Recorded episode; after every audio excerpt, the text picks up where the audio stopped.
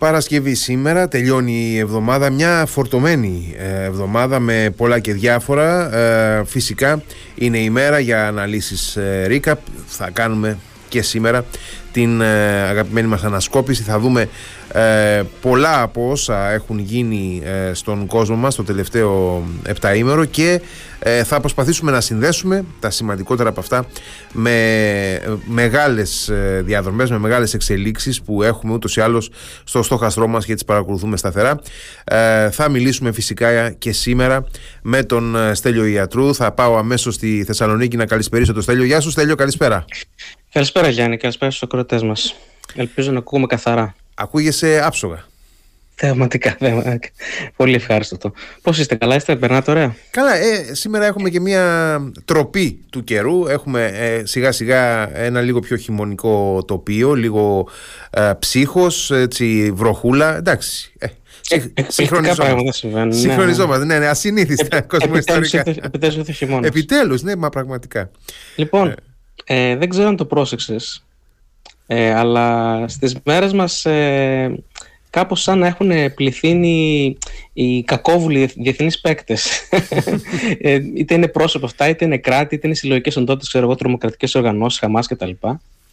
Ε, που ενορχιστρώνουν διάφορες θορυβόδες και άλλες καταστάσεις, έτσι, δηλαδή περισπασμούς, κρίξεις, Ε, ή τουλάχιστον που εξετάζουν πολύ επισταμένως πώς θα εκμεταλλευτούν προς το ίδιο όφελος μια θερμή κρίση που ξεσπάει παντού, κάπου, σε ένα σημείο, ε, και γι' αυτό σήμερα λέω να ξεκινήσουμε από τη Βενεζουέλα, που έχουμε, δεν μιλάμε πολύ συχνά για Λατινική ναι, ναι, Αμερική. Ναι, ναι. Και ειδικά για τη Βενεζουέλα την έχουμε ξεχασμένη εδώ και κάμποσο καιρό. Ζει σε ένα δικό της ιστορικό χρόνο τους ή άλλω η Βενεζουέλα. Σωστό. Ε, με το καθεστώς, ας πούμε, Τσάβες που σήμερα έχει γίνει καθεστώς Μαδούρο. Ε, λοιπόν, υπάρχουν, έχουν αυξηθεί λοιπόν αυτοί οι ε, κακόβουλοι διεθνείς παίκτες που αυτό που λέμε κατά καιρούς rogue states ή mm-hmm. ε, τρομοκρατικές οργανώσεις ή ε, άξονες του κακού. Έχουμε, αυτή την έκφραση παλιά είχαμε τότε επί George Bush ε, του νεότερου. Ναι, ναι, ναι. Λοιπόν, είχαμε λοιπόν ε, κάποια, κάποιες εξελίξεις στη Βενεζουέλα ε, την, την περασμένη Κυριακή ε, και μόνο θα επηρεάσουν κάτι, κάτι, κάτι, κάτι, κάποιες εξελίξεις εκεί στο δυτικό ημισφαίριο, στο μακρινό δυτικό ημισφαίριο. Ε, θέλω να πω ότι μολονότι οι ΗΠΑ, να ξεκινήσουμε από αυτό, επιμένουν πως ε, δεν διαθέτουν τεκμηρίωση πως ο Βλαντίμιρ Πούτιν και ο Εμπραχήμ Ραϊσί του, του Ιράν βρίσκονται πίσω από την πρόσφατη κρίση στη Γάζα.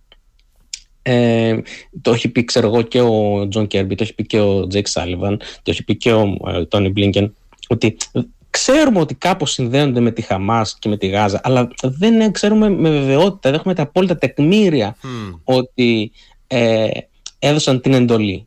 Ξέρουμε ότι διευκολύνουν, ναι, ξέρουμε ότι επωφελούνται, ναι, αλλά ναι.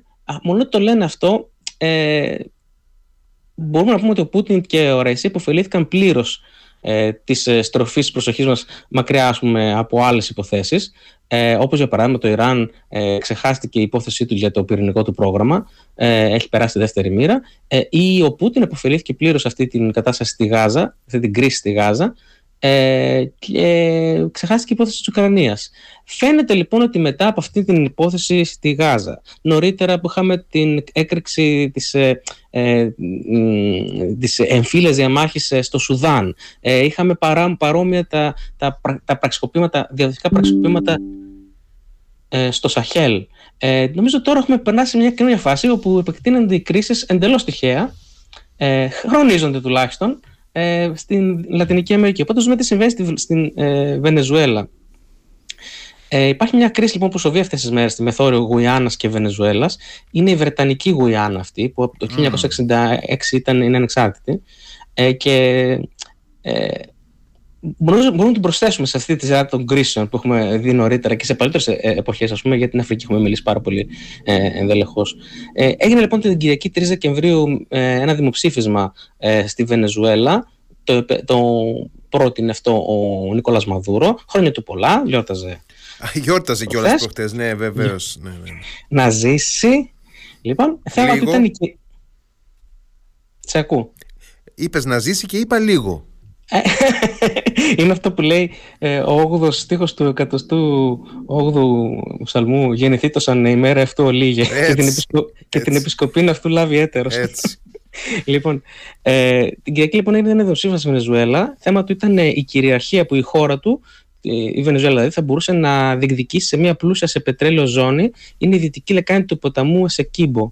Ε, βέβαια, αν μιλούσαμε τέλεια Ισπανικά, θα λέγαμε Εσεκίβο, αλλά τέλος πάντων. Ε, η οποία ανήκει μέχρι τώρα στο τροπικό δάσος της. είναι μια ζωή που έχει, είναι καλύπτεται πλήρως από το τροπικό δάσος, πάνω από 90%. Ε, και συνιστά τα δύο τρίτα της επικράτειας της γειτονικής ε, χώρας που λέγεται Γουιάννα. Είναι μια μικρή χώρα, η Γουιάννα. Ε, το 2015 ανακαλύφθηκε ένα τιτάνιο υποθαλάσσιο κοίτασμα πετρελαίου στα ανοιχτά αυτής της ε, περιοχής, μέσα στη θάλασσα δηλαδή. Ε, και έκτοτε αποτέλεσε σημείο τριβής για τις δύο χώρες, και για τη Βενεζουέλα και για τη Γουιάννα. Η Γουιάννα απέκτησε την εξαρτησία της από τη Μεγάλη Βρετανία το 1966, παραμένει μέλος της Βρετανικής Κοινοπολιτείας. Είχε προηγηθεί μια διαιτησία του 1899 ε, ε, που είχε αποδώσει τη ζώνη Εσεκίβο στην Γουιάννα. Ε, αλλά έκτοτε η Βενεζουέλα, ανάλογα με τις προθέσεις και τις διαθέσεις των ε, ηγετών της, ε, αμφισβητεί αυτή την διαιτησία ε, και θέλει να επεκτείνει την κυριαρχία της σε αυτή την ε, περιοχή. Κυρίως γιατί τότε είχε ανακαλυφθεί ε, ε, ε, χρυσάφι. Αυτή η έρηδα μεταξύ ε, Βενεζουέλας και Γουιάννας ξεκινάει από το, από το 1845. Ε, αλλά η διαιτησία έγινε από το 1895 στο 1899 με πρωτοβουλία τότε του Αμερικανού Προέδρου Grover Cleveland ο οποίος υποχρέωσε τη Βρετανική κυβέρνηση να από εκείνη την εποχή ήταν μπλεγμένη στον πόλεμο των Boers και δεν είχε πολλές, πολλούς πόρους για να κάνει πόλεμο και στην Λατινική Αμερική, υποχρέωσε να ε, προβεί σε αυτή τη διαιτησία. Και ιτήθηκε ε, η Βενεζουέλα σε αυτή τη διαιτησία. Ε, γιατί λέω ιτήθηκε η Βενεζουέλα, αλλά έμπλεξα πριν οι Ηνωμένες Πολιτείες. Η Βενεζουέλα το 1899 έχει διακόψει διπλωματικές σχέσεις με τη Βρετανία ε, και έτσι μεσολάβησαν οι Ηνωμένες Πολιτείες εκ μέρους της Βενεζουέλας για τη διαιτησία. Αλλά ε, ιτήθηκε η Βενεζουέλα, πέρασε η, κατά τη διατησία πέρασε η ζώνη αυτή ε, στην ε, Γουιάννα ε, και έκτοτε οι Βενεζουελάνοι πρόεδροι λένε ότι ε, τα κάνουν πλακάκια οι Αμερικανοί με τους Βρετανούς γιατί πράγματι το, ε, στα τέλη του 19ου αιώνα υπήρχε ένα ραπροσεμόν ανάμεσα στις δύο χώρες. δεν ισχύει αυτό ακριβώς, αλλά αυτό είναι το επιχείρημα που λένε στους λαούς τους. Αυτό λοιπόν ετέθη ξανά σε δημοψήφισμα στις 3, Οκτωβρίου, ε, στις 3 ε, συγγνώμη, Δεκεμβρίου ε, την περσμένη Κυριακή. Ε, πέντε ερωτήματα έθεσε ο Νικολάς Μαδούρο, όλα ήταν παραλλαγές του ίδιου θέματος. Ε, θέλετε να επανέλθει, να εσωματωθεί μάλλον το ΕΣΕΚΙΒΟ στο χάρτη της Βενεζουέλας. Ακούγεται έτσι σαν μια πιο ε, ειρηνική πράξη από το να πεις θέλετε να εισβάλλουμε. Ναι. Ε, και δύο εκατομμύρια από τα 20 εκατομμύρια εγγεγραμμένων ε, προσήλθαν, ψήφισαν φυσικά ένα τεράστιο ναι, ξέρω 97% κάτι τέτοιο. Ε, το αποτέλεσμα δεν εξέπληξε φυσικά κανέναν. Ε, η Γουιάννα προς το παρόν πίστεψε, δηλαδή για, μια, για περίπου μια-δυο ώρες, ότι η χαμηλή προσέλευση θα καθιστούσε ανίσχυρο το αποτέλεσμα. Ε, αλλά ο Νικολάς Μαδούρο διακήρυξε αμέσως πως το αποτέλεσμα ήταν μια απόλυτη επιτυχία για τη χώρα και για τη δημοκρατία, για τους θεσμούς της Βενεζουέλας. Εγκομίασε τη συμμετοχή του λαού την αθρώα συμμετοχή του λαού στις δημοκρατικές εργασίες, μόνο 2 εκατομμύρια από τα 20 εγγεγραμμένους, ναι, και χαιρέτησε αυτή την κίνηση σαν ότι είναι το πρώτο βήμα σε μια ιστορική φάση για τον αγώνα της χώρας να διεκδικήσει ώστε τι ανήκουν. Ποιες είναι οι πιθανότητες για μια πολεμική ανάφλεξη ως εκείμπο, ε, θεωρητικά δεν είναι πάρα πολύ υψηλές, αλλά δεν είναι και αμελητές. Ο Μαδούρο ανέβασε ταχύτητα διορίζοντας αμέσως προσωρινή κυβέρνηση στη ζώνη του ποταμού Εσεκίβο και διόρισε ένα ταξίδι τον Αλέξης Καμπέγιο ως το μόνο κυβερνήτη στην περιοχή. Κυκλοφόρησε επίσης αμέσως έτοιμους τυπωμένους χάρτες που τους είχαν από πριν. Συμβαίνουν αυτά. Μπορεί να έχεις προβλέψει το αποτέλεσμα του δημοψηφίσματος καμιά φορά. το είδες στον όνειρό του. το είδες στον κατόναρο που λέει και η βίβλος. Λοιπόν, ε, ο νέος χάρτης της ε, Βενεζουέλας που περιλαμβάνει τον Εσεκίβο στην εθνική επικράτεια, που επαναλαμβάνω ότι είναι τα δύο τρίτα της Γουιάννα, ε, και σε ένα διάγγελμά του κατήγγειλε ε, τις ε, Ηνωμένες Πολιτείες ότι μέχρι τώρα τους καθυστερούσαν τους Βενεζουελάνους και όλα αυτά. Ε, αντίστοιχο, έκανε και, ένα, ένα, και ο πρόεδρος της Γουιάννα ένα διάγγελμα αμέσως μετά. Κατήγγειλε την απόπειρα προσάρτησης της Βενεζουέλας αυτή τη φορά. Ε, έθεσε επίσης επιφυλακή τι ελάχιστες ενόπλες δυνάμεις της ε, Γουιάννα. Ε, και ε, εδώ φυσικά θα συμφωνήσεις μαζί μου, ήταν το πιο κύριο αυτό που έκανε. Απέστειλε σχετική επιστολή στο Γενικό Γραμματέα του ΟΗΕ. Α, εντάξει, τελείωσε η δουλειά. Πάμε να φύγουμε. Ε, σχολάσαμε. Λύθηκε το ζήτημα. Ναι. Έτσι, έτσι. Ναι. Βέβαια, υπήρχε και, υπήρχε και κοινοποίηση και στον Λευκό Οίκο, οπότε μπορεί να δούμε τι, mm. τι θα συμβεί εκεί πέρα. Mm. Οι ενόπλες δυνάμεις της Βενεζουέλας είναι υπέρτερες της Γουιάννα ε, ας πούμε έχει 60.000 άδειες πεζικού με ρωσικό εξοπλισμό, άρματα μάχης, τεθωρακισμένα οχήματα μηχανοκίνητου πεζικού, υποστήριξης κτλ. Ε, μέσα στη ζούγκλα όλα αυτά είναι λίγο δύσκολο να χρησιμοποιηθούν. Ε. Δεν είναι μόνο η πυκνότητα των δέντρων, είναι το έδαφος, είναι βαλτόδες κτλ. Επίσης, ε, 12.000 προσωπικό έχει στην ε, πολεμική αεροπορία, ε, η οποία χρησιμοποιεί αμερικανικά και ρωσικά μαχητικά ε, συμπεριλαμβανομένων F-16 και 25.000 στο πολεμικό ναυτικό. Το πολεμικό ναυτικό της Βενεζουέλας διαθέτει υποβολικέ εργάτε, ε, amphibian assault, όπω λέγονται, σκάφη αμφίβες επίθεσης. Ναι, ναι, ναι. Που ε, η Γουιάννα διαθέτει πέντε ακάτους του λιμενικού. Και αγόρασε το 2020 και ένα, όχι συγγνώμη, πριν από 20 χρόνια, το 2003, αγόρασε και ένα βρετανικό ναρκαλιευτικό. Το μεγαλύτερο της σκάφου είναι ένα βρετανικό ναρκαλιευτικό, το HMS Orwell. Ε, η πιο πρόσφατη βέβαια ναυτική εμπλοκή της Βενεζουέλας ήταν στις 30 Μαρτίου του 2020 όταν ένα περιπολικό της μήκους 18 μέτρων, το Ναϊγκουάτα, ε, εμβόλυσε το κραζιερόπλιο Resolute και βυθίστηκε το περιπολικό της Βενεζουέλας. Ε, ο Μαδούρο δήλωσε τότε πως το κρουαζιερόπλιο δεν ήταν αυτό που φαίνεται. Ήταν λέει ένα πειρατικό σκάφος ε, και η κατόπιν είπε ότι σε δεύτερη ανακοίνωσή του ότι όχι μόνο ήταν πειρατικό, αλλά πολλοί από τους επιβάτες του ή, ή όλοι ε, ήταν μισθοφόροι σε αποστολή απόβασης εντάξει, εναντίον της Βενεζουέλας. Η οποία, η οποία πετράπει από την αυτοβήθηση του. Α, απετράπει, ναι, γιατί ντράπηκε. ντράπηκε το, είδε, είδε το Resolute τον Αϊγουάτα να βυθίζεται και ντράπηκε. Λέει, εγώ δεν ήρθα για τέτοια πράγματα, λέει. Εγώ ήρθα μια απόβαση να κάνω. Λοιπόν, όλη αυτή η υπόθεση τώρα, συγγνώμη σε διακόπτω, μου θυμίζει πάρα πολύ το Κουβέιτ. Α, ναι, ναι, θα μπορούσε. Γιατί είναι μια μικροσκοπική χώρα, ε, που ναι. ναι.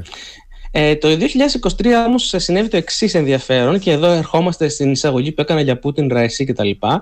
Ε, ότι η Βενεζουέλα το 2023, ε, τώρα δηλαδή, απέκτησε τουλάχιστον τέσσερα, μπορεί και παραπάνω, ιρανικά ταχύπλοα από εκείνα που χρησιμοποιούν και οι φρουροί της Επανάστασης μέσα στον Περσικό κόλπο, τα οποία φέρνουν δύο πυραυλικούς σωλήνες στη ράχη τους και τροπλοβλητικούς σωλήνες στα πλάγια. Ε, και έτσι μπορούν να απειλούν οι Βενεζουελάνοι την εμπορική ναυσιπλοεία στην περιοχή. Ε, ενδεχομένως ε, είναι χαμηλός, χαμηλό το ρίσκο για μια γρήγορη εισβολή κτλ. Ιδίως τώρα που κινητοποίησε και τις στρατιωτικές δυνάμεις και η Βραζιλία στα σύνορα και τα άστιλα. Ε, Όμως ε, είναι πάντοτε μια αφορμή για ε, να διερωτάται κανείς.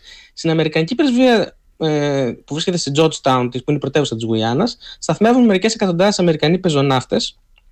Η παρουσία τους εκεί σε περίπτωση πολέμου, σε περίπτωση εισβολής, θα προκαλέσει την αποστολή μιας ναυτικής ενίσχυσης από τις ΗΠΑ, όπως κατανοείς, ε, που ούτως ή άλλως οι ΗΠΑ από εκεί διενεργούν πολύ συχνά και ναυτικά περάσματα, αυτό που λέμε επίδειξη σημαίας, και ασκήσεις στα ανοιχτά της Γουιάννας. Η Βραζιλία, η Βραζιλία τι στάση κρατάει απέναντι στην υπόθεση αυτή και το η, Η, Βραζιλ, η Βραζιλία δεν θέλει φασαρία σε εκείνη τη ζώνη mm. ε, και γι' αυτό απέστειλε ήδη, έχει κινητοποιήσει ήδη τις στρατιωτικέ μονάδες που βρίσκονται πλησίων στα σύνορά της με τη Βενεζουέλα. Mm. Ε, θα δούμε αν θα, αν θα κάνει κάτι του στυλ ε, να επέμβει υπέρ της Γουιάννας, το οποίο θεωρώ όπως το απίθανο, ή απλά τα, έχει στείλει στα θέματα της εκεί για να ε, αποτρέψει μια εισβολή. Εντάξει, ίσως και να αρκούσε απλά ο Λούλα να στείλει ένα μήνυμα στο Μαδούρο ότι μην κάνεις τίποτα. Μπορεί. Mm. Μπορεί να έχεις σταλεί και κάποιο τέτοιο μήνυμα. Mm.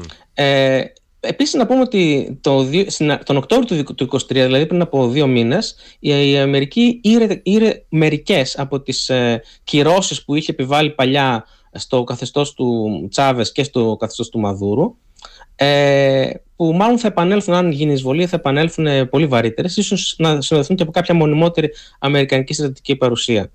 Ε, αυτά όμως θα ισχύσουν σε περίπτωση μιας εισβολής από το Βενεζουελάνικο στρατό. Ε, δεν υπάρχει όμως μόνο και ο στρατός της Βενεζουέλας, γιατί το 2019 το Reuters είχε μεταδώσει πως στη Βενεζουέλα είχαν εγκατασταθεί και δρούσαν περίπου 400 μισθοφόροι της Βάγνερ. Α, καιρό είχαμε να τους δούμε αυτούς. Είχαμε καιρό, καιρό είχαμε να, τους συναντήσουμε. Οι μισθοφόροι λοιπόν αυτοί της Βάγνερ είχαν έρθει ως πριτοριανή φρουρά του Νικολά Μαδούρο. Ε, είχαν φτάσει στο Καράκας μέσω Κούβας ε, για να επιβάλλουν την τάξη ένα, ένα, ένα κάποιων διαδηλώσεων που συνέβαιναν εκείνη την εποχή, καθώς πλησίαζαν οι προεδρικές εκλογές του 18. Σαν τους βαράκου ε, φρουρούς του Βυζαντινού Αυτοκράτορα. Ε, ναι, είναι ψηλή και με τσεκούρια. Ναι. Ε, ο Μαδούρο μετά, το, μετά τις εκλογές του 18 είπε: Τι καταπληκτική φρουρά είναι αυτή, θα τους κρατήσω. Οπότε τη διατήρησε τη δύναμη αυτή των 300 που αυξήθηκε ενδεχομένως και μετά τις εκλογές.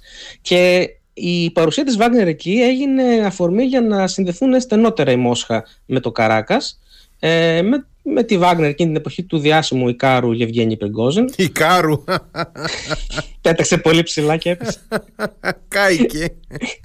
Λοιπόν, η σχέση αναπτύχθηκε ε, με τον παραδοσιακό τρόπο που έχουμε αναλύσει αμέτρητες φορές για την παρουσία της Βάγνερ στην Αφρική, δηλαδή ε, δανεισμός ε, της χώρας από τη Μόσχα με διάφορους πλάγιους τρόπους, ε, παροχή στρατιωτικής συνδρομής, ε, υπόσχεση για την, για την παροχή στρατιωτικής συνδρομής και ε, η αμοιβή της Βάγνερ μάλλον ε, δινόταν με την ανάληψη του ελέγχου και της εκμετάλλευσης κάποιων ορυχείων χρυσού που ξέρουμε ότι, ότι έχει η, η, η Βενεζουέλα ε, και ε, θορίου επίσης. Το θόριο είναι ένα πολύ χρήσιμο ε, ε, ε στοιχείο ε, αξιοποιήσιμο στη βιομηχανία.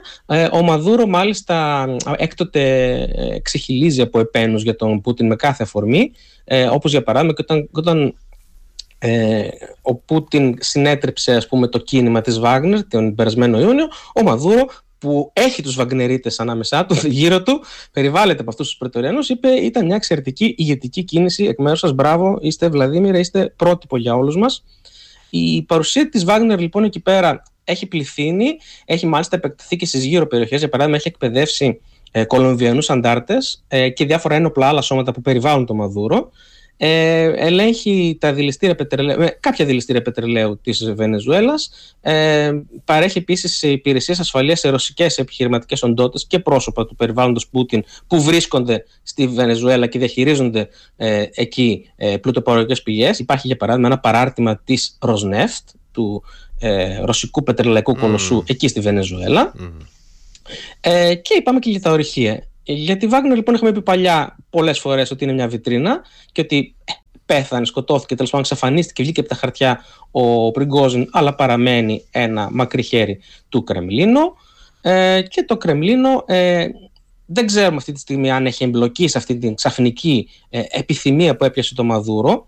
Ε, να, να πούμε όμως το εξής, ότι σύμφωνα με έρευνες της BP, η Βενεζουέλα πλέει πάνω σε μια θάλασσα πετρελαίου, κατέχοντας ε, ίσως το μεγαλύτερο απόθεμα στον κόσμο και επομένως ο Μαδούρο δεν είχε πραγματικά ανάγκη από μια ακόμα μικρή ζώνη στα ανατολικα να την προσαρτήσει ε, και για να μπλέξει σε περιπέτειες. Ε, τώρα που διενήργησε βέβαια το δημοψήφισμα και το έχει φέρει και ρητορικά πάρα πολύ ψηλά, πρέπει να προβεί σε κάποιες δράσεις εφαρμογής του αποτελέσματός του, ε, όπως υποσχέθηκε, ε, αρπάζοντας τη ζώνη του ποταμού Εσεκίβο. Ε, και ίσως έτσι έχει παγιωθεί σε κάτι που μέχρι τώρα δεν είχε αποπειραθεί μονάχος του, ε, ίσως γιατί δεν πίστευε ότι θα έχει κάλυψη, ίσως γιατί δεν ήταν κατάλληλες στιγμές. Σήμερα γιατί το αποπειράτε, ίσως γιατί πιστεύει ότι διαθέτει κάποια κάλυψη από πίσω του, έτσι, κάποια ας πούμε, μοσχοβήτικη κάλυψη. Ίσως ότι η Δύση είναι στραμμένη σε άλλες υποθέσεις και θα το καταπιεί και αυτό. Ε, το ερώτημα λοιπόν είναι γιατί το έκανε, γιατί μπλέχτηκε, γιατί... Να απαντήσουμε, ε, το, να απαντήσουμε το ερώτημα μέσα μετά το διάλειμμα. Βέβαια. Mm, ωραία. Πάμε ε, γρήγορα γρήγορα στο διάλειμμα και επανερχόμαστε. Radio Me 88,4 Και δίχως χρονοτριβή επιστρέφουμε το λόγο στον Στέλιο Ιατρού για να απαντήσει το ερώτημα. Ε, γιατί λοιπόν το έκανε τώρα, ε, τι έχει να κερδίσει εμπλεκόμενος σε περιπέτειες, ε, αν εμπλακεί θα προκαλέσει κάποιο χάος στην περιοχή, ε, αν δεν εμπλακεί και υποχρεωθεί να αναβάλει τις ε, δράσεις του ε, και να μην προσαρτήσει πραγματικά και να μην ελέγξει αυτή τη ζώνη ε, που είναι όπως είπαμε μια, ένα τοπικό δάσος ε, θα έχει εκτεθεί και πάλι και στην επιχώρια αλλά και στη διεθνή χλέβη και αυτό εν ώψη προεδρικών εκλογών αυτή, αυτή τη χρονιά του 24. Βέβαια δεν, είναι, δεν είναι και πολύ ασυνήθιστο στη χλέβη αλλά εντάξει. Σωστά, αλλά ε, όταν πλησιάζουν οι προεδρικές εκλογές, έχεις ένα ζήτημα. Mm. Ε, αυτό μπορεί να είναι ή κίνητρο για σένα να κάνεις θεαματικές κινήσεις, για να δείξει πόσο ηγέτης είσαι, ή, ή κίνητρο να μην κάνεις ε, κάποια γκάφα. Γιατί θα έχεις πρόβλημα. Ενδεχομένως, δεν ξέρουμε. Ε, ίσως πάλι και να μην ήταν ο ίδιος ο ευθύνων νους αυτής της πρωτοβουλίας, ίσως ε, κάποιος άλλος κακόβουλος παράγοντας χάους και διατάραξης της κίνησης ησυχίας να παρόθησε ή να υποχρέωσε τον Μαδούρο σε κινητοποίηση για να εντείνει τη στροφή της προσοχής τη Δύση και των ΗΠΑ ειδικότερα μακριά από τις άλλες πολλές τρέχουσες κρίσεις. Γιατί και η Λατινική Αμερική δεν είναι μια τυχαία περιφέρεια. Είναι ένας χώρος ε, που έχει ιδιαίτερη βαρύτητα και, έτσι, να πω, και ιστορικό βάθος για τις ΗΠΑ. Έχει τα, έχει τα υλικά η Λατινική Αμερική έτοιμα μέσα στα καζάνια και απλά χρειάζεται κάποιος να τροφοδοτήσει τα υπόκαυστα με καύσιμο για να ε, ανα, αναζωπηρωθούν οι φωτιές και να αρχίσουν να βράζουν πάλι τα υλικά. Οπότε ίσως κάποιος να θέλει να δοκιμάσει εκ νέου τις αντοχές της Δύσης. Αν, αν θα εναντιωθεί σε νταίδε, γιατί αυτή η συμπεριφορά του Μοδούρου είναι αυτή η κλασική συμπεριφορά που ζούμε στην εποχή μας. Κάποιος νταή, διεθνής νταή, να θέλει να δηλώνει ότι θα επαναχαράξει τα σύνορα με τη βία. Πάει κάπου ο νου σας, δεν ξέρω. Ναι, ναι. Ή, είμαι, ο μόνος πονηρός. Είναι ένας ζήτημα το οποίο θα το παρακολουθήσουμε λοιπόν, θα το έχουμε υπόψη μας αυτές τις μέρες. Και το άλλο που μπορεί να συμβεί αυτές τις μέρες ε, θα συμβεί στο Ηνωμένο Βασίλειο ενδεχομένως, το αγαπημένο μας Ρίση Σούνακ. Αυτό το παιδί ναι. σε ησυχία δεν κάθεται. Δεν, όχι, ναι. Λοιπόν, θέλω να πω ορισμένες ειδισούλε από το Ηνωμένο Βασίλειο για το ρίση. Εχθές, για παράδειγμα, ε, ε, σε μια πολύ δυσίωνη στιγμή ε, υποδέχτηκε τον Μαρκ Ρούτε, τον απερχόμενο Ολλανδό mm. Πρωθυπουργό και βγήκε έξω από το number 10, τον περίμενε στο, στο κατόφλι, ήρθε ο Μαρκ Ρούτε, δώσαν χειραψία και η πόρτα πίσω είχε κλείσει και δεν άνοιγε η πόρτα του. η οποία ανοίγει αυτόματα, να ξέρετε. Υπάρχει κάποιος που παρακολουθεί με μια κάμερα και ξέρει πότε να την ανοίξει. Και που είχε πάει δεν... τουαλέτα αυτός; Λοιπόν, δεν ξέρουμε τι θα γίνει. Ε, και είχαμε, ένα, ένα, είχαμε περίπου 10 δευτερόλεπτα που ο Σούνακ και ο Μάρκ Ρούτε κοίταζαν την, στην αρχή την ε, πόρτα. μετά, μετά ο Σούνακ με το παιδικό του χεράκι χτύπησε λίγο την πόρτα ελαφρά. δεν, θα, δεν θα ακούστηκε τίποτα φυσικά μέσα. Ε, και κατόπιν έχουμε στο πλάνο τον, ε, και τον Ρούτε και τον Σούνακ να κοιτάζουν κατέρωθεν στα κάγκελα της. Μήπως υπάρχει κάποιο κουδούνι, δεν ξέρω τι. Και μετά από αυτό άνοιξε. Οπότε ο ιονός είναι ότι η πόρτα για σένα έχει κλείσει η ρίση Σούνακ. Ε, το, ήταν μια πολύ δύσκολη εβδομάδα για, το, για τους stories αυτή, αυτή η εβδομάδα. Άλλη μια, άλλη μια ακόμα πολύ δύσκολη εβδομάδα για τους stories. Ε, είναι αυτό, είναι... Είχαμε πει κάτι, δεν μπλέκεις με, με τις δυσίωνες ναι, ναι, ναι. Λοιπόν... Όποιος θα ε, κάνει αυτά να λαμβάνει την ευθύνη, συγγνώμη κιόλας. Δηλαδή, ακριβώς, ακριβώς. Ήταν μια πολύ δύσκολη εβδομάδα η οποία ε, ε, ήταν, ήταν, ήταν και συγχρονική και παρελθοντική. Τι εννοώ; Στο Ηνωμένο Βασίλειο από τον περασμένο Ιούνιο έχει ξεκινήσει μια ανεξάρτητη επιτροπή διερεύνησης ε, το, της κυβερνητικής διαχείρισης της πανδημίας ε, COVID-19. Πολύ σωστά.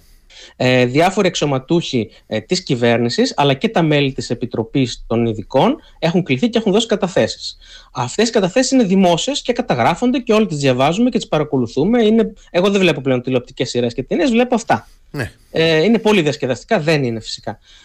Ε, έχει από αυτό προκύψει η εικόνα ότι η κυβέρνηση των Τόρις, στην οποία ήταν κάποτε τότε και, και μέλος ο Ρίση Σούνακ, ήταν μια εξαιρετικά ανίκανη κυβέρνηση η οποία δεν άκουγε τις συμβουλές των ειδικών, αλλά προφασιζόταν στα διαγγέλματα ότι εμείς ενεργούμε κατόπιν των εντολών των ειδικών. Γνωρίζουμε από τους ειδικούς που δώσαν κατάθεση, οι οποίοι κρατούσαν και συγχρονικές σημειώσεις εκείνο το διάστημα από τις διασκέψεις, ότι άλλα εισηγούνταν και άλλα έκανε η κυβέρνηση. Γνωρίζουμε για παράδειγμα ότι ο, ο, ο πρόεδρος της Επιτροπής, ο οποίος είναι και ΣΕΡ κιόλας, και, και είναι ένορκε αυτές τις καταθέσεις, να το πω, γνωρίζουμε ότι εισηγείται διαφορετικά πράγματα και για την έναρξη και για τη λήξη ενός lockdown και για τα μέτρα κατά τη διάρκεια του lockdown και για την διαχείριση των ασθενών και για το NHS, το Εθνικό Σύστημα Υγείας ε, και διάφορα τέτοια πράγματα και ο Μπόρις Τζόνσον έλεγε ε, let, the, let the bodies pile on, ε, αφήστε τους νεκρούς να, να γίνουν σωρός, δεν με ενδιαφέρει. Ή έλεγε ότι αυτά είναι bollocks, είναι ανοησίες, δεν υπάρχει long covid, είναι αυτά που λέτε. Είναι απλά κάτι τεμπέλδες οι οποίοι λένε την άρρωστη. Ε, ξέρουμε για παράδειγμα από, τα, από τις καταθέσεις ότι ο Ματ Χάνκοκ, ο τέος υπουργός Υγείας, ο οποίος είχε παραιτηθεί ντροπιαστικά όταν ε, είχε συλληφθεί δηλαδή στο γραφείο του ε, να κάνει μια σεξουαλική πράξη με μια συνεργάτη δάτου στα όρθια, τέτοια σοβαρά πρόσωπα μιλάμε, ε, ο Ματ Χάνκοκ είχε επιτρέψει να στέλνονται πίσω στα σπίτια τους ή πίσω στα ιδρύματα στα οποία ήταν τρόφιμοι 45.000 άνθρωποι που ήταν νοσηλευόμενοι με COVID οι οποίοι πέθαναν κατόπιν στα σπίτια τους ή στα ιδρύματα και μετέδωσαν και τον ιό στα ιδρύματα. Ε, και δεν είχε προηγηθεί το Μπέργαμο, ας πούμε, και δεν είχαμε. Ο Μάτχανκ είπε, το, είπε το εξής όταν το ρώτησαν. Μα πώς επιτρέπατε να γυρίσουν πίσω άρρωστοι άνθρωποι σπίτια τους ή στα ε, ε, ιδρύματα νοσηλευόμενοι με COVID χωρίς να τους κάνετε τεστ αν, έχουν, αν είναι ακόμα θετικοί στον ιό. Λέει, πρώτον, δεν είχα κάποια, ε, αρνη, κάποια εισήγηση για το αντίθετο, ε, το οποίο το απέρριψε φυσικά η Επιτροπή, είπε ότι εμείς φυσικά είχαμε εισηγηθεί το αντίθετο. Δεύτερον, δεν υπήρχε κάποια μελέτη που να λέει ότι κάποιος που είναι φορέας του COVID μπορεί να το μεταδώσει. Ε; Είχαμε και εμείς κάτι τέτοιο στην Ελλάδα, ότι δεν υπάρχει κάποια μελέτη που να δείχνει ότι οι αστυνομικοί mm. που είναι φορείς μπορεί να μεταδώσουν. Και τρίτον, δεν υπήρχε κάποια μελέτη λέει, που να δείξει ότι κάποιος ο οποίος νοσηλεύεται εκτός μεθ έχει περισσότερες πιθανότητες να πεθάνει από κάποιον που νοσηλεύεται, νοσηλεύεται εντός μεθ. Και εμείς είχαμε κάτι τέτοιο, είχαμε ακούσει κάτι τέτοιο. Ε, φυσικά έπεσαν από τα σύννεφα όλοι, λένε είναι δυνατόν τέτοιοι σοβαροί άνθρωποι; Όχι, φυσικά κανείς δεν έπεσε από τα σύννεφα, γιατί τους είχαν καταλάβει τι καραγκιόζε και τσίρκο ήταν η κυβέρνηση του Μπόρις Τζόνσον. Ε, Αυτές τις μέρες λοιπόν ήταν πολύ άσχημες, γιατί ήρθε ε, την Τετάρτη και την Πέμπτη έδωσε κατάθεση και ο Μπόρις Τζόνσον, ο οποίος είχε αντισταθεί. Α, προσήλθε. Ναι, ναι. Είχε αντισταθεί στο να δώσει και κατάθεση και να παραδώσει στοιχεία. Είχε προσποιηθεί, για παράδειγμα, ότι ένα κινητό του τηλέφωνο που είχε μέσα περίπου 5.000 συνομιλίες WhatsApp ήταν, ήταν ε, έτοιμο να ε, επανέλθει στις εργοστασιακές του ε, ρυθμίσει και να χαθούν αυτές τις συνομιλίες. Τελικά όμως το, πήγε, το, το πήρε το κράτος και το έλεγξε σε μια ειδική ε, υπηρεσία και βρέθηκαν αυτές τις συνομιλίες.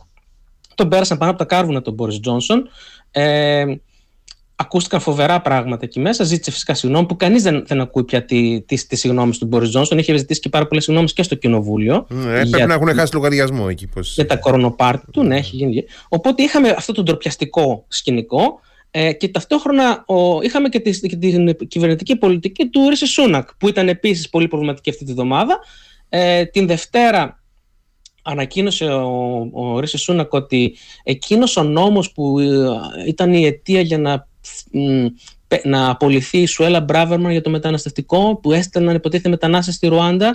Το είχαμε αναφέρει. Ναι, εκείνος ο νόμος που είχε καταπέσει το ανώτατο ε, Βρετανικό δικαστήριο, ε, είπε ο Ρεσισούνακ ότι τώρα θα τον επαναφέρουμε. Πώς, Πρώτον, ε, την Τρίτη μετέβη ο James Cleverly, ο Υπουργός Εσωτερικών, ε, στη Ρουάντα και υπέγραψε μια συμφωνία με τη Ρουάντα ε, να δέχεται τους ε, ε, μετανάστες που θα τους στέλνει ε, η Βρετανία. είναι το προηγούμενο μνημόνιο που έγινε τώρα συμφωνία. Δεύτερον, έφερε έναν, ένα καινούριο νόμο, ο οποίος λέγεται Safety for Rwanda, που σημαίνει η ασφάλεια για τη Ρουάντα, που με αυτόν τον νόμο ονομάζεται επισήμως η Ρουάντα ασφαλής χώρα για την, για την μετανάστευση. Το ονομάζουν, το, το, το ψάρι το, κάνουν, το κρέας το κάνουν ψάρι και ναι. έτσι συμβαίνει. Την ευλόγησε ο Ρίσης Σούνακ τη Ρουάντα και. Την, έχει, την ευλόγησε. Έχει συνέχεια, έχει συνέχεια όπως καταλαβαίνεις. Ε, έφερε λοιπόν αυτόν τον νόμο στο, στη δημοσιότητα, γιατί αυτή τη βδομάδα που μας έρχεται τώρα θα κατατεθεί στη Βουλή των Κοινοτήτων. Αυτός ο νόμος λοιπόν τι, περιγρά, τι περιέχει μέσα; Λέει ότι πιάνει όλα τα επιχειρήματα που έχουν επικαλεστεί κατά καιρούς διάφοροι ε, που ήταν έτοιμοι να απελαθούν, διάφοροι μετανάστες πρόσφυγες, έτοιμοι να απελαθούν στη Ρουάντα, τα έχουν επικαλεστεί δικαστήρια όλα τα επιχειρήματα και λέει αυτά τα επιχειρήματα τα μπλοκάρουμε. Δεν θα τα ξανακούσουμε στα, στα, στα βοτανικά δικαστήρια. Έτσι.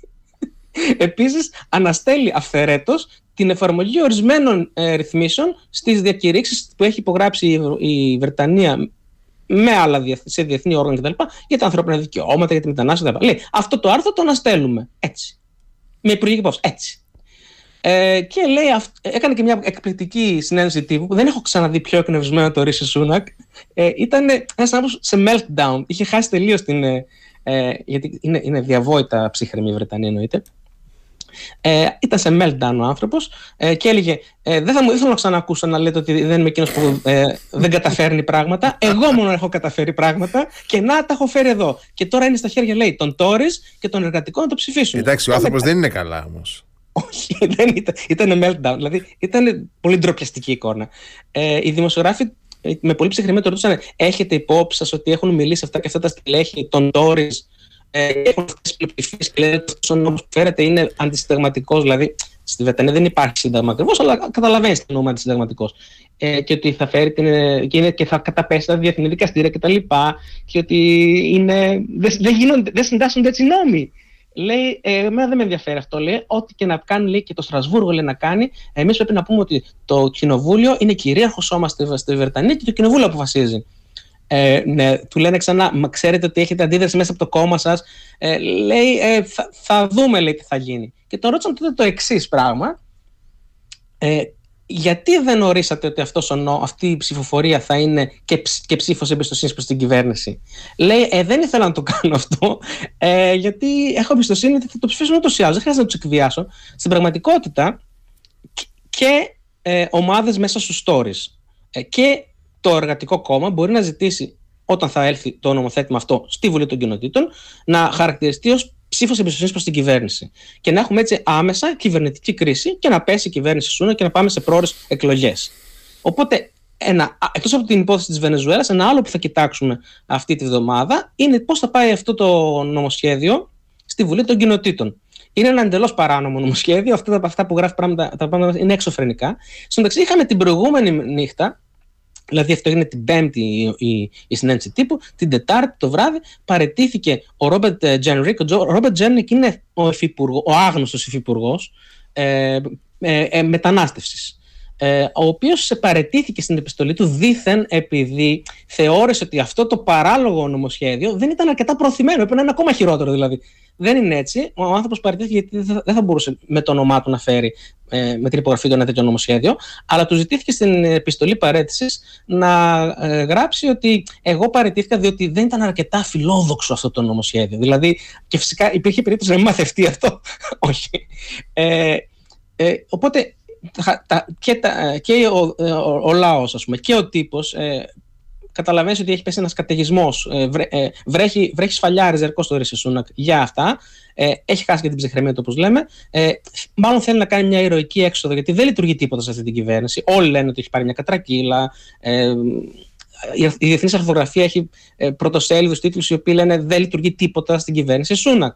Και θέλει να κάνει μια ηρωική έξοδο, ε, λέγοντας ότι εγώ τουλάχιστον προσπάθησα να ε, εφαρμόσω αυτό που είχα υποσχεθεί και με παρεμπόδισαν ξέρω εγώ, οι προδότες stories, οι, ε, οι εργατικοί οι οποίοι είναι woke και κάτι τέτοια πράγματα. Ε, οπότε παρακολουθούμε τι θα γίνει στο Ηνωμένο Βασίλειο την επόμενη εβδομάδα. Ε, οι εκλογές, άμα προκύψουν, θα γίνουν από το καινούριο έτος, που είπαμε ότι είναι δίσεκτο το 2024 και θα γίνουν πάρα πολλές εκλογές μέσα στο 2024.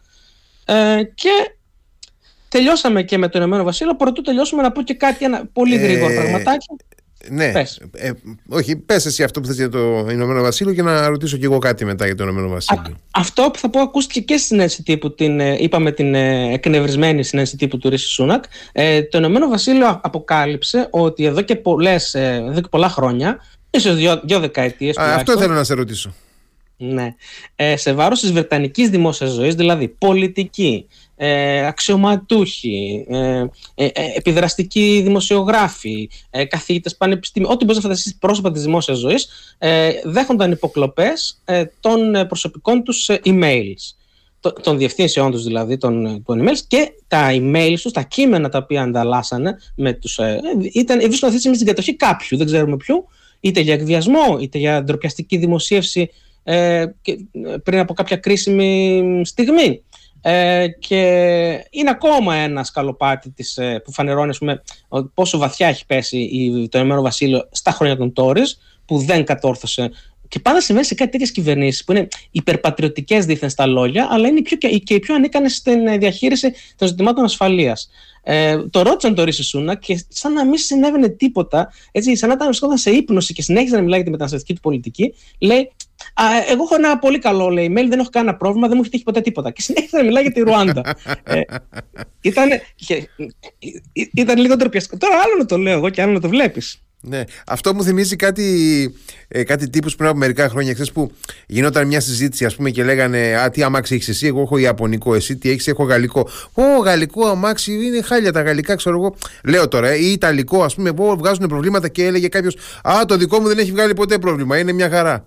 Ήταν, ήταν πραγματικά όπως το περιγράφεις. Λέει, εγώ δεν είχα ποτέ πρόβλημα, μην με ρωτάτε. Στο μεταξύ δεν μιλάμε για αστεία πράγματα, μιλάμε για την FSB, δηλαδή την ε, ε, Ρωσική ε, Υπηρεσία Αντικατασκοπίας. Έτσι. Ε, ε, δεν είναι αστεία πράγματα, δεν είναι κάποιος τυχαίος hacker που είναι συστηματική η διείσδυση Και θα έπρεπε να είναι πάρα πολύ ενισχυτικό και ο, ο Πρωθυπουργός, ο Βετανός Πρωθυπουργός να πει ναι είναι κάτι που μας απασχολεί, οι αρμόδιες υπηρεσίες έχουν επιληφθεί του θέματος, το διαχειριζόμαστε. Εν τω μεταξύ αυτές, οι, αυτές οι, οι ιστορίες με τους ε, Ρώσους νυν, Σοβιετικούς κάποτε κατασκόπους κλπ καταδιώκουν, κατατρίχουν το Ηνωμένο Βασίλειο από το, από το Μεσοπόλεμο. Ε, το Ηνωμένο Βασίλειο είναι η χώρα που ξέρει να διαχειρίζεται, ήξερε τουλάχιστον, να διαχειρίζεται σωστά τους ε, Ρώσους. Η μόνη χώρα που ήξερε να το κάνει σωστά αυτό. Ακόμα και οι Αμερικανοί σε πάρα, πολλές, σε πάρα πολλά επεισόδια έχουν ε, λειτουργήσει με κάποια αφέλεια. Ε, τώρα τα πράγματα δεν είναι ακριβώς έτσι. Ναι. Ε, να φύγουμε από το Ηνωμένο Βασίλειο. Και να σημειώσω πριν φύγουμε, ε, συγγνώμη, ότι δεν έχουμε μάθει ακόμα ποιος θα είναι ο καινούριο James Bond. Έτσι, ε, δηλαδή πρέπει να το πω αυτό σε αυτό το σημείο και συγγνώμη. Ναι, μπορεί, μπορεί και να είναι και γυναίκα, να είναι Jane Bond. Θα δούμε. Θα δούμε, θα δούμε. Γιατί πρέπει να, να, να υπάρχει ένας strong film. Η, η παραγωγός. Inclusivity. inclusivity. Η, η παραγωγός η Μπάρμπαρα Μπρόκολη είπε ότι μετά τον. Ε, μετά τον Ντάνιλ Κρέγκ, τώρα ήρθε η ώρα για μια γυναίκα λοιπόν και, και να τελειώσουμε αυτά γιατί πρέπει να έχει μια strong female character. Θα το ζήσεις και αυτό. ε, Στις ΗΠΑ αυτή η εβδομάδα ήταν πολύ ενδιαφέρουσα. Είχαμε το τέταρτο και τελευταίο ρεπουμπλικανικό debate. Ε, ήταν, είναι λίγο irrelevant η υποψήφοι. Mm. Είναι, ήταν ο, ο Chris Christie, η Νίκη Χέιλι, ο Βίβε Κραμασβάμι και ο Ρον Σάντι. Όλοι επιτέθηκαν εναντίον της Νίκη Χέιλι ε, ήταν ένα ντροπιαστικό debate διότι ε, επιχειρώντας να αποδομήσουν την ε, Νίκη Χέιλι και ο ένας τον άλλον έβγαλαν ε, όλα τα άπλη το ένας του άλλου στη φόρα. Επομένως, όλοι ε, εξηγούν για ποιο λόγο δεν πρέπει να ψηφιστεί κάποιος από, από τους τέσσερις. Κανείς μόνο από τους τέσσερις. Ε, είναι αυτή, αυτή, αυτός ο, αυτή η κατασπάραξη το, η δημόσια, η οποία έχει φτάσει σε, σε σημεία ε, ε, αυτοκαταστροφής. Η Νίκη Χέιλι είπε κάτι πολύ ενδιαφέρον, ότι ζηλεύουν και ισχύει αυτό, διότι εκείνη έχει πάρει όλους τους χορηγούς. Έχουμε ξαναμιλήσει στο παρελθόν και σε προηγούμενες δηλαδή εκλογές και, σε αυτή, και για αυτήν εδώ, ότι όσο αποχωρούσαν οι Ρεπουμπλικάνοι υποψήφοι, οι χορηγοί τους ε, μεταφέρονταν σε κάποιον, γιατί θέλουν να μείνουν μπλεγμένοι μέσα στο παιχνίδι mm-hmm, της διεκδίκηση. Οπότε πηγαίνω στην Νίκη Χέιλι που θεωρείται ας πούμε, το πρόσωπο με τη μεγαλύτερη εμπειρία, το πιο σοβαρό από αυτά, ε, που είναι ε, της παλιάς, θα λέγαμε, πτέρυγας του Ρεπουμπλικανικού κόμματος. Όχι βέβαια, όχι βέβαια σαν τη Liz Cheney, η οποία είναι royalty, είναι πριγκίπισσα του, του κόμματος. Θα μιλήσουμε κάποια στιγμή και για αυτήν.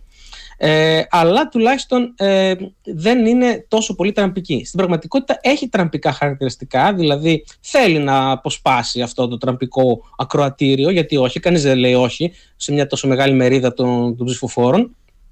Όμως ε, δείχνει ότι είναι και, και σε στενή επαφή, ας πούμε, το μυαλό της δεν έχει χάσει την επαφή της ε, με τα αμερικανικά, παλιά αμερικανικά συμφέροντα του στρατιωτικού κατεστημένου κτλ.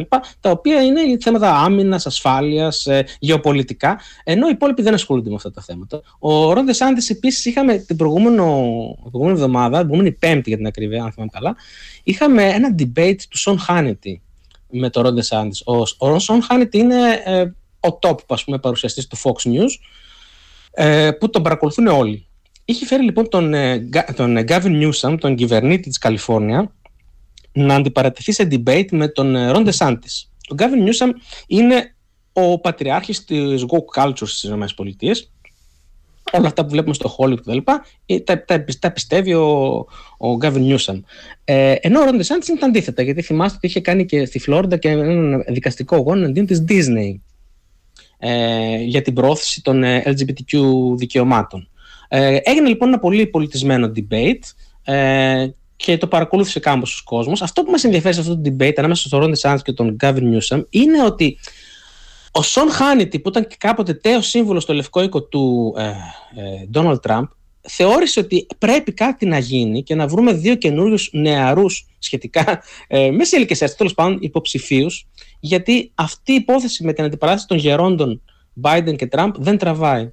Και υπάρχει αυτό το, το κλίμα και στην αρθρογραφία και στην ε, τηλεοπτική δημοσιογραφία ε, ασταμάτητα στις ΗΠΑ ότι βλέπουν ότι ο ένας είναι βιολογικά αδύνατο να κυβερνήσει, ο, ο Biden, και ο άλλος ε, δεν βγάζει νόημα. Είναι πνευματικά καιρό. αδύνατο να κυβερνήσει. Ναι, δεν βγάζει καθόλου κανένα νόημα αυτά που λέει.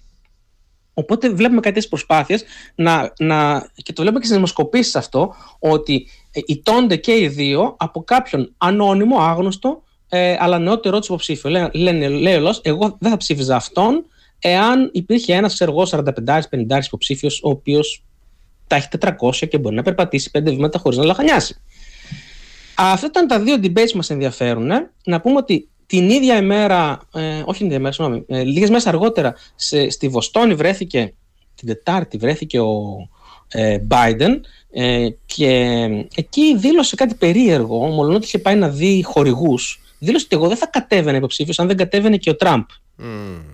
Επομένως, ε, εδώ έχουμε τα δομικά υλικά για μια καταστροφική προεδρική εκστρατεία, προεκλογική εκστρατεία, γιατί είναι σαν να λες ότι εγώ δεν έχω κίνητρο πραγματικά να, να ξαναπάρω το αξίωμα, απλά το κάνω ε, για, για να...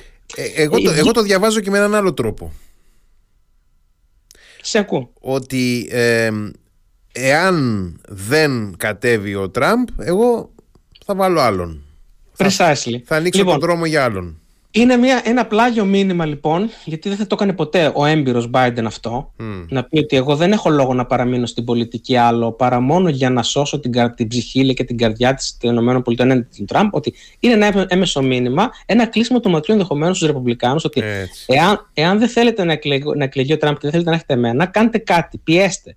Και ο Τραμπ φυσικά δεν θα το ακούσει έτσι. Δηλαδή, ο Τραμπ θα, θα διαφορήσει τι λέει ο Biden. Ε, Όμως, ε, ο Biden που γνωρίζει πολύ καλά από διακομματική συνεννόηση, γιατί 50 χρόνια ήταν ο, ο μάστορας της διακομματικής συνεννόησης στο, στο Κογκρέσο, στο, στο λόφο του καπιτολιου mm-hmm. ε, προσπαθεί να πιέσει καταστάσεις αυτή τη στιγμή, γιατί βλέπει και ο ίδιος δεν, δεν αντέχει και δέχεται και πιέσει και μέσα από το κόμμα του. Ε, ότι εγώ δεν είμαι κανείς αρχολύπαρο που να τρελαίνομαι για την εξουσία κτλ. Εγώ το κάνω γιατί πρέπει να αντιμετωπίσω αυτόν τον, ε, αυτή την απειλή για το ποτευμά μας. Μιλώντας για το Καπιτόλιο, ε, στην Γερουσία την Τετάρτη ε, δεν πέρασε το νομοσχέδιο ε, για τη συνδρομή προς το Ισραήλ, την Ουκρανία, την Ταϊβάν κτλ. και τον Ινδιοειρηνικό. Να πω δύο λόγια γι' αυτό. Ε, οι Ρεπουμπλικάνοι ε, ζητούν από την κυβέρνηση Biden να προβεί σε κάποιες παραχωρήσεις ε, σχετικά με τις δικές τους ε, προτεραιότητες. Και αυτές είναι να δώσει περισσότερα χρήματα και να φτιάξει ένα καλύτερο θεσμικό πλαίσιο για το ζήτημα της μετανάστευσης από το, από το σύνορο με το Μεξικό. Καθημερινά περνάνε 10.000 παράνομοι μετανάστες Λατινοαμερικάνοι από αυτό το σύνορο. 10.000, ε. 10.000. Αυτός ο αριθμός, είναι κάτι παραπάνω από 10.000, γιατί το χρόνο βγαίνουν 370.000. Αλλά λέμε 10.000 χονδρικά. Οι Ρεπουμπλικάνοι δεν έχουν ε, γερουσιαστές, που οι περισσότεροι από αυτούς δεν είναι τραμπικοί φυσικά, γιατί είναι της παλιάς φρουράς. Δεν έχουν κάτι παράλογο σε αυτό. Λένε ότι εμείς θέλουμε να ε, στείλουμε στην Ουκρανία μερικοί από αυτούς, για παράδειγμα, όπως ο, ο Μίτς Μακόνελ ή ο Λίντζι ε, Γκρέιαμ ε, ή ο Μιτρόμνη είναι από τους ε, μεγαλύτερους προστάτες της, ε, της Ουκρανικής ε, πρωτοβουλίας των ΗΠΑ. Όμως βγήκαν και είπαν ότι εμείς θέλουμε να περάσει και αυτό που ζητάμε εμείς διότι δεν μπορούμε να γυρίσουμε πίσω στις περιφέρειες μας και να πούμε δώσαμε λεφτά για όλες τις πλευρές του κόσμου πλην του συνόρου που πρέπει να το προστατέψουμε. Η κυβέρνηση Biden έχει προτείνει ένα πολύ έτσι, χλιαρό σχέδιο που κοστίζει και πάρα πολύ. Έτσι, είναι χαρακτηριστικό της κυβέρνησης Biden η υπερκοστολόγηση στους προπολογισμούς. Ε, 6 δισεκατομμύρια, η ρεπλικά ήταν κάτι περίπου σε 20 δισεκατομμύρια και αυστηρότερο θεσμικό πλαίσιο ε, και το επέστρεψαν πίσω. Μάλιστα, αυτό το σχέδιο δεν πέρασε με 49 ψήφους υπέρ και 51 ψήφους κατά. Γιατί 51 ψήφους κατά, διότι ε, το, το καταψήφισε και ο Μπέρνι Σάντερς για τους δικούς του λόγους που είναι τελείως διαφορετικοί. Ε, θεωρούσε δηλαδή ότι ε, και η πρόταση Biden για, το, για την συνοριακή φύλαξη είναι πολύ ας πούμε συντηρητική και καταπιέζει δικαιώματα. Αυτός από την άλλη πλευρά το πήρε ε, αλλά και ο ίδιος ο πρόεδρος, ε, ο επικεφαλής της ε, δημοκρατικής πλειοψηφίας, ο, ο, ο Τσακ Σούμερ. Ο Τσακ Σούμερ, ο οποίος έφερε αυτό το, τελικά το καταψήφισε, γιατί είπε το εξής. Ε, θέλω να δώσω την ευκαιρία στους Ρεπουμπλικάνους να μην πάρουν πάνω τους το βάρος ότι αυτοί ε, απέρριψαν την παροχή βοήθειας ξέρω, στο Ισραήλ που ήταν κομμάτι, επαναλαμβάνω, του νομοσχεδίου ε, αλλά να πω ότι και εγώ συντάσσομαι μαζί τους για να δοθεί ευκαιρία στους Ρεπουμπλικάνους και στον Biden, στο Λευκό Οίκο, να διαπραγματευτούν ξανά τους όρους, το συντομότερο δυνατό, γιατί ξέρουμε ότι και οι δύο θέλουμε να, το στείλουμε, να στείλουμε αυτή τη βοήθεια στις χώρες αυτές, δηλαδή Ταϊβάν, ε, Ουκρανία, ε, Ινδοειρηνικό, ε, Ισραήλ. Ε, και για να μην πάρουν την ευθύνη μόνοι τους οι Ρεπουμπλικάνοι, σε μια υποτική κίνηση, ο Τσακ Σούμερ καταψήφισε το δικό του νομοσχέδιο. Αν περνούσαμε 60 ψήφους ε, το νομοσχέδιο αυτό από τη Γερουσία, θα πήγαινε κατόπιν κάτω στη, στη Βουλή των Αντιπροσώπων και θα ήταν υποχρεωμένος ο Μάικ Τζόνσον να το ε, θέσει σε ψηφοφορία. Αυτή τη στιγμή ο Μάικ Τζόνσον ε, δεν, μπορεί να, δεν θέλει να θέσει σε ψηφοφορία ένα παρόμοιο νομοσχέδιο. Ε, αυτή τη δουλειά κάνει ο πρόεδρος της Βουλής των Αντιπροσώπων ε, και γι' αυτό ε, μολονότι διακομματικά και ρεπουμπλικάνοι και δημοκρατικοί στη Βουλή των Αντιπροσώπων θα θέλανε να το ψηφίσουν, δεν τους παρέχεται ευκαιρία. Αν όμως περνούσε με πάνω από 60, με 60 και, και άνω ψήφους στην Γερουσία, θα ήταν υποχρεωμένος να το φέρει ούτως ή άλλως. Ε, οπότε συνέβη αυτό. Και εδώ είναι καλό να σταματήσουμε για να πάμε σε ένα διάλειμμα. Ναι, και, και πριν πάμε στο διάλειμμα, θα σου ρίξω τώρα ένα, πώς να το πω, ένα, ένα κούκι, ε, το οποίο θα, θα το χρησιμοποιήσεις εσύ σε λίγο που θα έρθει η ώρα να αναφερθούμε στον αγαπητό μας ε, πρόεδρο Βλαδίμηρο. Ε, διότι πριν από λίγο ανακοίνωσε ότι θα είναι και για πέμπτη φορά υποψήφιος για την Προεδρία της Ρωσικής Ομοσπονδίας στις 17 Μαρτίου. Βέβαια, 15-17 Μαρτίου θα είναι οι εκλογές και ο Βλαδίμηρος δεν μπορεί φυσικά να μας στερήσει τη χαρά να είναι ξανά κοντά μας. Θα είναι ξανά κοντά μας. Αλίμονο, βεβαίως. Ε, πάμε στο διάλειμμα και επιστρέφουμε. Radio Me 88,4 εδώ είμαστε φίλες και φίλοι, αναλύσεις recap συνέχεια. Ε, ε, έχουμε ακόμα κάποια υπόλοιπα για τις ΗΠΑ, έτσι δεν είναι, Στέλιο; Ναι, έχουμε να πούμε ότι. Ε, να, να πω ότι λοιπόν, επαναλαμβάνω ότι στη Γερουσία θα θέλανε οι περισσότεροι να, να το ψηφίσουν. Ε, όχι όλοι βέβαια οι Ρεπουμπλικάνοι, υπάρχουν και μερικοί τραμπικοί Ρεπουμπλικάνοι οι οποίοι ε, αντιτίθενται στα πάντα, όμως θα περνούσε με άνεση. Και το ίδιο θα συνέβαινε και στην ε, Βουλή των Αντιπροσώπων αν έφτανε εκεί. Ε, είναι τα πράγματα πάρα πολύ δύσκολα αυτή τη στιγμή για τη χρηματοδότηση της Ουκρανίας. Τη Δευτέρα βγήκε ο Τζέικ Σάλιβαν στην ενημέρωση τύπου των συντακτών του Λευκού Οίκου και είπε ότι δεν υπάρχει plan B, ότι στο τέλος του μήνα εξαντλούνται οι αμερικανικές παροχές και παραχωρήσεις και χρήματος και υλικού στην, ε, στην Ουκρανία ε, και ότι αυτό θα σημάνει, όπως έγραψε και η Σαλάντα Γιάνγκ, η οποία είναι η επικεφαλής, στην επιστολή προς το, προς το Κογκρέσο, ε, είναι η επικεφαλής του προπολογισμού του Λευκού Οίκου, είπε ότι δεν υπάρχουν άλλα χρήματα και αν τυχόν δεν ψηφιστεί από το Κογκρέσο, Κοινοβούλιο δηλαδή και Γερουσία, ε, μία ε, το πακέτο των 110 δισεκατομμυρίων που 61,5 από αυτά ε, πηγαίνουν στην Ουκρανία ε, αυτός, αυτό θα, θα ανοίξει τον δρόμο για μια νίκη του Πούτιν και μια ήττα της Ουκρανίας. Ε, τα πράγματα πράγματι είναι έτσι πολύ, πολύ, πολύ σκληρά για την Ουκρανία. Θα μιλήσουμε στο, στο τέλος της ε, σημερινής εκπομπής γι' αυτό. Ε, υποχρεώθηκε ο Ζελένσκι να ακυρώσει την βιντεοκλήση που είχε προγραμματίσει για τη Γερουσία, ενώ η, η, κυβέρνηση, η κυβέρνηση Biden έστειλε κάποιους συμβούλους της στη Γερουσία πριν την ψηφοφορία για να ενημερώσει τους γερουσιαστές για τη σοβαρότητα αυτής της υπόθεσης. Λες και Αυτό... χρειάζονταν ενημέρωση και δεν το ξέρανε. Έχεις απόλυτο δίκιο ότι αυτό συνέβη ε, βγήκανε, ε, ε, ε ακούστηκαν, ε, είναι επεισοδιακή κατάσταση μέσα στην, στην αίθουσα της Γερουσίας.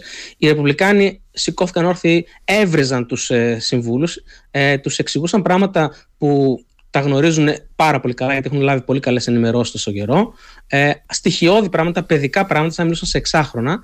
Και βγήκε ο Μίτρο Όμνη και λέει δεν καταλαβαίνει η κυβέρνηση Biden ότι δεν, δεν μπορεί να μας συμπεριφέρεται έτσι. Ε, Εμείς ζητάμε κάτι το οποίο είναι σωστό, το θέλει και η κυβέρνηση Biden αυτό. Πράγματι ισχύει ότι η κυβέρνηση Biden έχει κάνει προτεραιότητά της πλέον την ενίσχυση του συνόρου και την, του θεσμικού πλαισίου. Ε, πρέπει να μας δώσει αυτό που ζητάμε. Εμείς θα δώσουμε αυτό που θέλει, γιατί και εμείς στοιχιζόμαστε πίσω σε αυτή την υπόθεση. Είμαστε και εμείς πατριώτες, δεν είναι μόνο αυτοί. Ε, και ότι δεν πρέπει να μας συμπεριφέρει σαν να είμαστε εξάχρονα και να μας στέλνει, να χάνουμε το χρόνο μας, να μας εξηγούν ε, 27χρονοι σύμβουλοι για, για ποιο λόγο πρέπει να βοηθήσουμε την ε, Ουκρανία. Ο ίδιος ο Μητρόμιν είναι εκείνος ο οποίος είχε πει, για παράδειγμα, ότι όταν ο προπολογισμός στρατιωτικό των ΗΠΑ είναι περίπου ξέρω, 800, 900 δισεκατομμύρια ετησίως, το να δίνεις 50 δισεκατομμύρια στην Ουκρανία είναι μια πάρα πολύ καλή επένδυση. Mm-hmm. Γιατί ε, καταφέρνεις να αποτελματώσεις τους Ρώσους χωρίς να έχεις ε, ε, δαπανίσει κάτι ε, σε, σε, ανθρώπινο, σε ανθρώπινες ψυχές κτλ. Επίσης, είναι, είναι, είναι ίσως ο πιο μισητός Ρεπουμπλικανός στον Τραμπ. Ε, ναι, ήταν, ναι, έχεις δίκιο ότι είναι, είναι μεγάλος. Όπως και ο, και ο Chris Christie, αλλά ο ένας είναι γερουσιαστής ενώ ο άλλος δεν είναι. Mm-hmm. Ε, να πούμε ότι αυτά τα πακέτα, γιατί μπορεί να ακούγονται πάρα πολλά τα λεφτά στους ε, ακροατές μας, δεν πηγαίνουν πραγματικά στην Ουκρανία. Ε, οι Ηνωμένες Πολιτείες έχουν ε, δύο τρόπους να συνθέτουν πακέτα εξοπλισμού της Ουκρανίας. Ο ένας είναι η PDA, δηλαδή η Presidential Drawdown Authority, είναι η, με μια εντολή του Προέδρου ε, αρίονται, αντλούν ε, εξοπλισμό από τα αποθέματα του Αμερικανικού στρατού και η άλλη είναι η USAI, η Ukraine Security Assistance Initiative, η πρωτοβουλία για, τη, για την συνδρομή ασφαλείας Ουκρανίας που είναι μεγαλύτερα πακέτα του, ξέρω, του ενός δισεκατομμυρίου κάθε φορά, 1,5. Αυτά τα λεφτά όμως δεν πηγαίνουν πραγματικά στην Ουκρανία. Οι Ηνωμένες Πολιτείες τα δίνουν σε αμερικανικές επιχειρήσεις ε, της αμυντικής βιομηχανίας που φτιάχνουν καινούργια όπλα, καινούργια οχήματα, καινούργιους πυράβλους, καινούργιους εκτοξευτές, καινούργια όλα και ε, δανεί, παραχωρούν στην Ουκρανία τα παλιά τους που έχουν στις αποθήκες και τα αντικαθιστούν με τα καινούργια. Είναι λοιπόν ένας τρόπος για την ε, ανακαίνιση του δικού τους οπλοστασίου για την τόνωση της αμυντικής βιομηχανίας των ΗΠΑ και είναι κάτι το οποίο δεν το λέμε αρκετά συχνά, ούτε και στο Καπιτόλιο το λένε πολύ συχνά αυτό, γιατί θα, η, το ίδιο το λόμπι της αμυντικής βιομηχανίας δεν θέλει να ακούγεται πολύ ότι ε, αξιοποιεί με αυτόν τον πλάγιο τρόπο μέρος του προπολογισμού για να πλουτίσει το ίδιο, παρέχοντας φυσικά αμυντικό εξοπλισμό στο κράτος. Για να μην ακουστεί ότι ξέρω εγώ, ε, τα γεράκια πάλι της αμυντικής βιομηχανίας τρώνε την εκμάδα του λαού. Ε, οπότε και οι Ρεπουμπλικάνοι και οι Δημοκρατικοί γνωρίζουν ότι αυτά τα χρήματα δεν, είναι, δεν πάνε στην Ουκρανία ε, σε έναν κορβανά και χάνονται χωρίς πάτο. Ε, που έλεγε κάποτε για την Ελλάδα ο Wolfgang Schäuble. Είναι ένας κουβάς χωρίς πάτο μένουν, μένουν το, κατά το μεγαλύτερο μέρος, πάνω από 60% στην αμερικανική ε, ε, οικονομία. Ε, και ταυτόχρονα ανανεώνεται το ε, οπλοστάσιο των ΗΠΑ σε μια εποχή που το υπόλοιπο ΝΑΤΟ δεν υπογράφει συμβάσεις. Και το έχουμε ξαναπεί. Δύο χώρες μόνο εξοπλίζονται, η Τουρκία και η Ελλάδα. Φυσικά έχει υπογράψει κάποιες συμβάσεις και η Πολωνία το 2023. Ναι, η Πολωνία έχει, ναι, ναι. Η Πολωνία. Ένα, τιτάνιο, ένα τιτάνιο πρόγραμμα που σε μερικά χρόνια θα ε, ε, φέρει αποτελέσματα, θα καρποφορήσει και, το, και η Γερμανία. Τι νοτοικέ χώρες όχι. Ε, αυτά λοιπόν ε, συνέβησαν στη Γερουσία. Ε, την ίδια μέρα που συνέβη αυτό στη Γερουσία, ο Τζο Μπάιντεν είχε μια, μια τηλεδιάσκεψη με τους G7 ε, στην οποία αποφασίστηκαν σπουδαία πράγματα για όλα τα θέματα που έχουμε ε, διαχειριστεί για την, ε, την Σύνοδο Κορυφής της Χειροσύμα, ε, δηλαδή Ινδοειρηνικός, Κίνα, mm. Ουκρανία, όλα, όλα, όλα. να πω πολύ γρήγορα για τα αποτελέσματα που σχετίζονται με την Ουκρανία. Τι αποφάσισαν οι G7 ε, διακήρυξαν την Αταλάντα τη δέσμευσή τους να στηρίξουν τον αγώνα της Ουκρανίας. Δεν υπήρξε κάποια παράγραφος όμως που να λέει τι θα δώσει η κάθε μία από αυτές τις χώρες στην Ουκρανία. Ναι. Όπως καταλαβαίνεις, την έχω διαβάσει την, ε, την ανακοίνωση. Όλο, όλο, όλο τα, Δεν πέρασε ούτε καν στιγμή το αντίθετο από το μυαλό μου. Ναι, το διάβασα όλο λοιπόν, όλα τα πορίσματα. Ε, δεν υπάρχει κάποια παράδοση να λέει θα δώσουμε τόσα, θα δώσουμε τόσα, θα δώσουμε τόσα. Για παράδειγμα, οι Ηνωμένες Πολιτείες ε, μέσα σε αυτή τη βδομάδα ανακοίνωσαν το 52ο πακετάκι τους, πάλι ξέρω 170 εκατομμύρια δολάρια, κάτι τέτοιο. Ε, και υπενθυμίζω ότι είναι υπερκοστολογημένα αυτά, γιατί τα χρήματα αυτά δίνονται σε αμερικανικές ε, βιομηχανίες. Οπότε όταν κοστολογείς το πακέτο που θα δώσω στην Ουκρανία ότι είναι εξοπλισμός που η αξία του κάνει ξέρω εγώ, 170 εκατομμύρια, θα δώσω τόσα 170 εκατομμύρια στην Αμερικανική βιομηχανία για να μου τα αντικαταστήσει. Οπότε πάντοτε υπάρχουν και, και ορισμένα ζητήματα με μίζες και όλα αυτά. Και προμήθειες. Το αφήνουμε αυτό στην άκρη. Ε, είπαν ότι οι G7 ότι ε, θα στηρίξουν την ανεξάρτητη δημοκρατική Ουκρανία μέσα στα διεθνώς αναγνωρισμένα σύνορά της. Ε, ότι ότι αναλαμβάνουν μακρόπνε δεσμεύσεις έναντί της, επομένως δεν θεωρούν ότι θα λήξει ο πόλεμος τώρα σύντομα. Ε, και είχαν ορισμένες παραγράφους που ήταν πάρα πολύ χρήσιμες, πάρα πολύ συγγνώμη, κρίσιμες για το ζήτημα της παράκαμψης και της αποφυγής των κυρώσεων από τρίτες χώρες ε, όπως για παράδειγμα είναι η Ινδία, η Τουρκία ε, οι οποίες ε, κάνουν business με την ε, ε, Ρωσία με πλάγιους τρόπους. Είχαμε πει για τα προϊόντα που εισάγονται και εξάγονται στην, στη Ρωσία, διπλής χρήσης. Ε, υπάρχουν, ε, υπάρχει μια ειδική ε, ρύθμιση, στη, μια ειδική πρόβληση μάλλον μέσα στο πόρισμα των G7 για το εμπόριο των διαμαντιών που εκτείνεται σε δύο παραγράφους, στο τέλος μιας παραγράφου και, σε μια ολόκληρη που την ακολουθεί. Ε, με τα διαμάντια ε, ασχολείται η Ινδία. Η Ινδία κατεργάζεται διαμάντια και παράγει και κατεργάζεται. Και ε, λέει ότι οι G7 είναι αποφασισμένοι να έρθουν σε επαφή καταρχάς και μεταξύ τους να συνεννοηθούν, αλλά και να έρθουν σε επαφή με τους εταίρους τους με τρίτες χώρες και να επιβάλλουν την, την περιστολή του ρωσικού εμπορίου διαμαντιών. Ε, και είναι ένα ζήτημα το οποίο είναι πάρα πολύ δύσκολο τεχνικά να συμβεί, γιατί ένα διαμάντι είναι ένα διαμάντι. Δεν μπορείς να ξεχωρίσεις από τη στιγμή που ανακατευτεί με άλλα διαμάντια από πού ήρθε. Ε, οπότε αυτή η ρύθμιση, α, που δεσμεύτηκαν οι G7 με συγκεκριμένους σταθμούς μέσα στο 2024 να έχουν ολοκληρώσει τον μηχανισμό που θα, τον θα την εφαρμόσει αυτή τη ρύθμιση, μάλλον τίθεται εδώ για να λειτουργήσει ως, ως μοχλός πίεσης εναντίον ορισμένων χωρών ε, που δεν θα μπορέσουν να πιάσουν αυτό το στόχο, δηλαδή να συμμορφωθούν με αυτή την κύρωση. Διότι επαναλαμβάνω ότι τα, άπαξ και αναμειχθούν τα διαμάντια, δεν μπορεί να ξέρεις αν είναι ρωσικό διαμάντι ή από κάπου αλλού. Ε, και εδώ πέρα κοιτάζουμε πάντοτε την Ινδία. Mm. Ε, που ασχολείται πάρα πολύ με τα διαμάντια. Γιατί φανταζόμαι ότι η Ολλανδία που επίσης ασχολείται με τα διαμάντια συμμορφώνεται. Ε, καλά, εντάξει. Λόγω της λόγω της Ευρωπαϊκής Ένωσης. Ναι. Ε, κάτι άλλο που υπάρχει εδώ μέσα στα πορίσματα είναι για, την, για τον περιορισμό του, τον, ε, ε του εμπορίου του ρωσικού πετρελαίου ε, θα επικαιροποιήσουν, γενικά θα επικαιροποιήσουν το περιεχόμενο των ε, κυρώσεων, ε, θα σφίξουν περισσότερο δηλαδή, τους κανονισμούς τους και θα πιέσουν, λένε G7, και χώρες εταίρους να συμμορφωθούν, ιδάλλως, σημειώνεται, θα υποστούν σοβαρές συνέπειες. Οι εταίροι, οι εταίροι των G7 τρίτες χώρες οι οποίες, οι οποίες δεν συμμορφώνονται και συμβάλλουν στην παράκαμψη. Εδώ μιλάμε για Τουρκία για παράδειγμα. Ε, εννοείται ότι καταδικάζεται η ρωσική επιθετικότητα ε, τονίζεται ότι οι G7 θα συμβάλλουν ε, στην δίωξη ε, των εγκλημάτων της ρωσικής επιθετικότητας και προσώπων και ως χώρας στα διεθνή δικαστήρια κατονομάζονται ορισμένα δικαστήρια στα οποία, ε, τα οποία διερευνούν την, τις υποθέσεις αυτές. Ε, και υπάρχει μια πολύ ενδιαφέρουσα παράφος λέω αυτό και κλείνω για, τα, για, τα, για τις G7 που λέει ότι ε, οι υποχρεώσεις της Ρωσίας σύμφωνα με το διεθνή νόμο, είναι, μεταφράζω τώρα από το κείμενο, το αγγλικό, οι υποχρεώσει της Ρωσίας σύμφωνα με το, με το, με το διεθνές δίκαιο είναι ξεκάθαρες. Η Ρωσία πρέπει εξίσου να πάυσει τον παράνομο επιθετικό της πόλεμο και να πληρώσει για την ζημία που προκάλεσε στην Ουκρανία. Η οποία σύμφωνα με την Παγκόσμια Τράπεζα έως σήμερα ήδη ξεπερνά τα 400 δισεκατομμύρια δολάρια. Λόγω του κατεπήγοντος να διακόψουμε τις απόπειρες της Ρωσίας να καταστρέψει την Ουκρανική οικονομία και τις αποτυχίες της να συμμορφωθεί με τις υποχρεώσεις της απέναντι στο διεθνές δίκαιο, θα διερευνήσουμε κάθε πιθανό δρόμο για να βοηθήσουμε την Ουκρανία στο να λάβει αποζημίωση από τη Ρωσία. Εμείς θα συμβάλλουμε δηλαδή σε αυτό.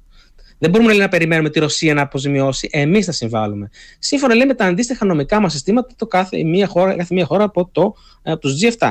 Δίνουμε εντολή στους σχετικούς υπουργούς μας να εξακολουθήσουν να εργάζονται σε αυτό το θέμα, να βρουν δηλαδή νομικές φόρμουλες, προσβλέποντας λέει στην επόμενή μας συνάντηση. Τι εννοεί εδώ, εξηγείται παραπάνω σε ένα άλλο σημείο.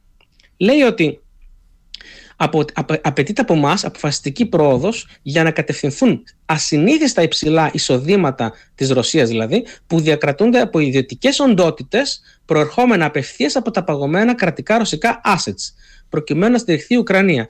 Έχουν παγώσει στη Δύση και από θεματικά χρηματικά σε καταθέσεις σε τράπεζες δυτικές, περίπου 260, άλλοι λένε και 370 δισεκατομμύρια δολάρια, ε, αλλά και assets, δηλαδή αντικείμενα, ακίνητα, θαλαμιγή κτλ. που ανήκουν σε ιδιωτικές οντότητες, δηλαδή σε επιχειρήσεις των ολιγαρχών. Και οι G7 καταπιάνονται σε αυτή την παράγραφο και λένε ότι με αυτά εδώ εμείς θα κοιτάξουμε με βάση, λέει, με συνέπεια λέει, προς σχετικές ισχύσεις συμβολιακέ υποχρεώσεις και συμφώνως με ισχύοντες σχετικούς νόμους των χωρών μας να βρούμε τρόπους να ε, τα δώσουμε στην Ουκρανία. Οπότε εδώ έχουμε μια ανοιχτή απειλή από τους G7 ότι εάν δεν σταματήσετε τον πόλεμό σας, θα ξεχάσετε αυτά τα κατασχεμένα που έχουμε εμείς. Τη βρούμε, λέει, τη φόρμουλα. Τα assets. Τα, assets, ναι. Και ε, λέει σε συνέχεια ότι ε, τα παγωμένα, οι παγωμένες καταθέσεις θα παραμείνουν παγωμένες, δηλαδή υπό τον δικό μας έλεγχο, μέχρι να λήξει ο πόλεμος και να αποζημιωθεί η Ουκρανία. Δεν λέει μέχρι να λήξει ο πόλεμος τελεία, λέει και να αποζημιωθεί η Ουκρανία. Επομένως και σε αυτά θα σκοπεύουν οι G7 ή τουλάχιστον έτσι απειλούν να απλώσουν το χέρι τους. Αυτή ήταν η, η τηλεφωνική, η τηλεμάνων τηλεδιάσκεψη Biden με τους G7, που ήταν πάρα πολύ σημαντική γιατί επανέλαβε τα πορίσματα της προηγούμενης που ήταν το, τον Οκτώβριο που μας πέρασε. Στην πραγματικότητα, ε, πες. Ναι, όχι, ήθελα να νόμιζα ότι είχες ολοκληρώσει. Και ήθελα, να, και ήθελα να ρωτήσω εάν τώρα θα πάμε στο Ισραήλ ή θα πάμε στην Αθήνα για Καζάν, Καζάν όχι Καζάν τύπη. Να, να πω πολύ γρήγορα για το Ισραήλ Ε, σε δύο λεπτά θα έχω τελειώσει. Είχαμε μια προβληματική δήλωση Νετανιάχου πάλι για το μεταπολεμικό Ξανά πάλι τα ίδια είπε, έχεις δίκιο.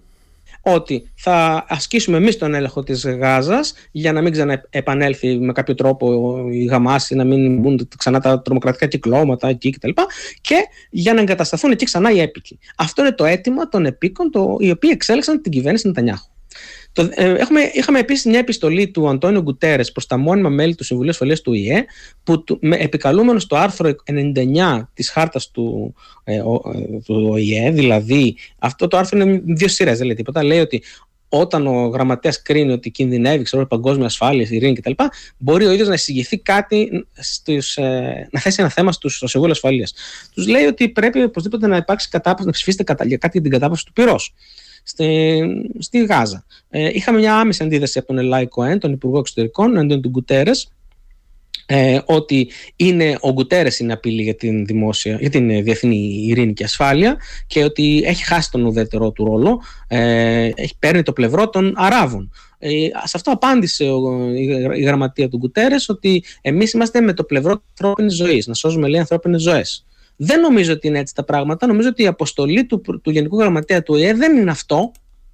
Είναι γραμμένο στη χάρτα τι, ποια είναι τα καθήκοντα και ποια είναι η αποστολή του Γενικού Γραμματέα. Δεν είναι ε, η, η, η, αποστολή μου είναι να σώζω τις ανθρώπινες ζωές. Ε, είναι, ένα, είναι ένα μεριμνό για τα καθήκοντά μου τα οποία είναι πολλά και ποικίλα μέσα στον αυτόν τον οργανισμό. Όμως, Εντάξει, μπορεί ο Αντώνιο Κουτέρε όταν ήταν μικρός να έχει όνειρο να, να γίνει ζωρό. Να γίνει κάτι. Να γίνει. Ναι. Να, γιατί όχι. Να γίνει. Avenger να γίνει. Mm. Ε, είναι και αυτός μια strong female personality ούτως ή άλλως.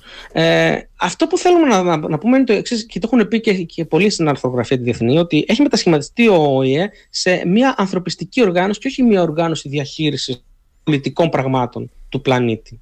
Ε, και μάλλον ο Γκουτέρε έχει πλευρίσει πολύ καλά τους Άραβες. Για παράδειγμα, έχει δώσει, είχε δώσει ο ΟΗΕ το, το COP27 ε, πέρσι στο Σάρμελ Σεϊχ, δηλαδή στην Αίγυπτο, ε, να μας μιλήσει για το περιβάλλον η Αίγυπτος. Ναι, ναι. Ε, ναι και τώρα το έδωσε ας πούμε στο, στο ε, Ντουμπάι ε, που γίνεται η COP28 για το οποίο θα πω κάτι κάποια στιγμή αργότερα.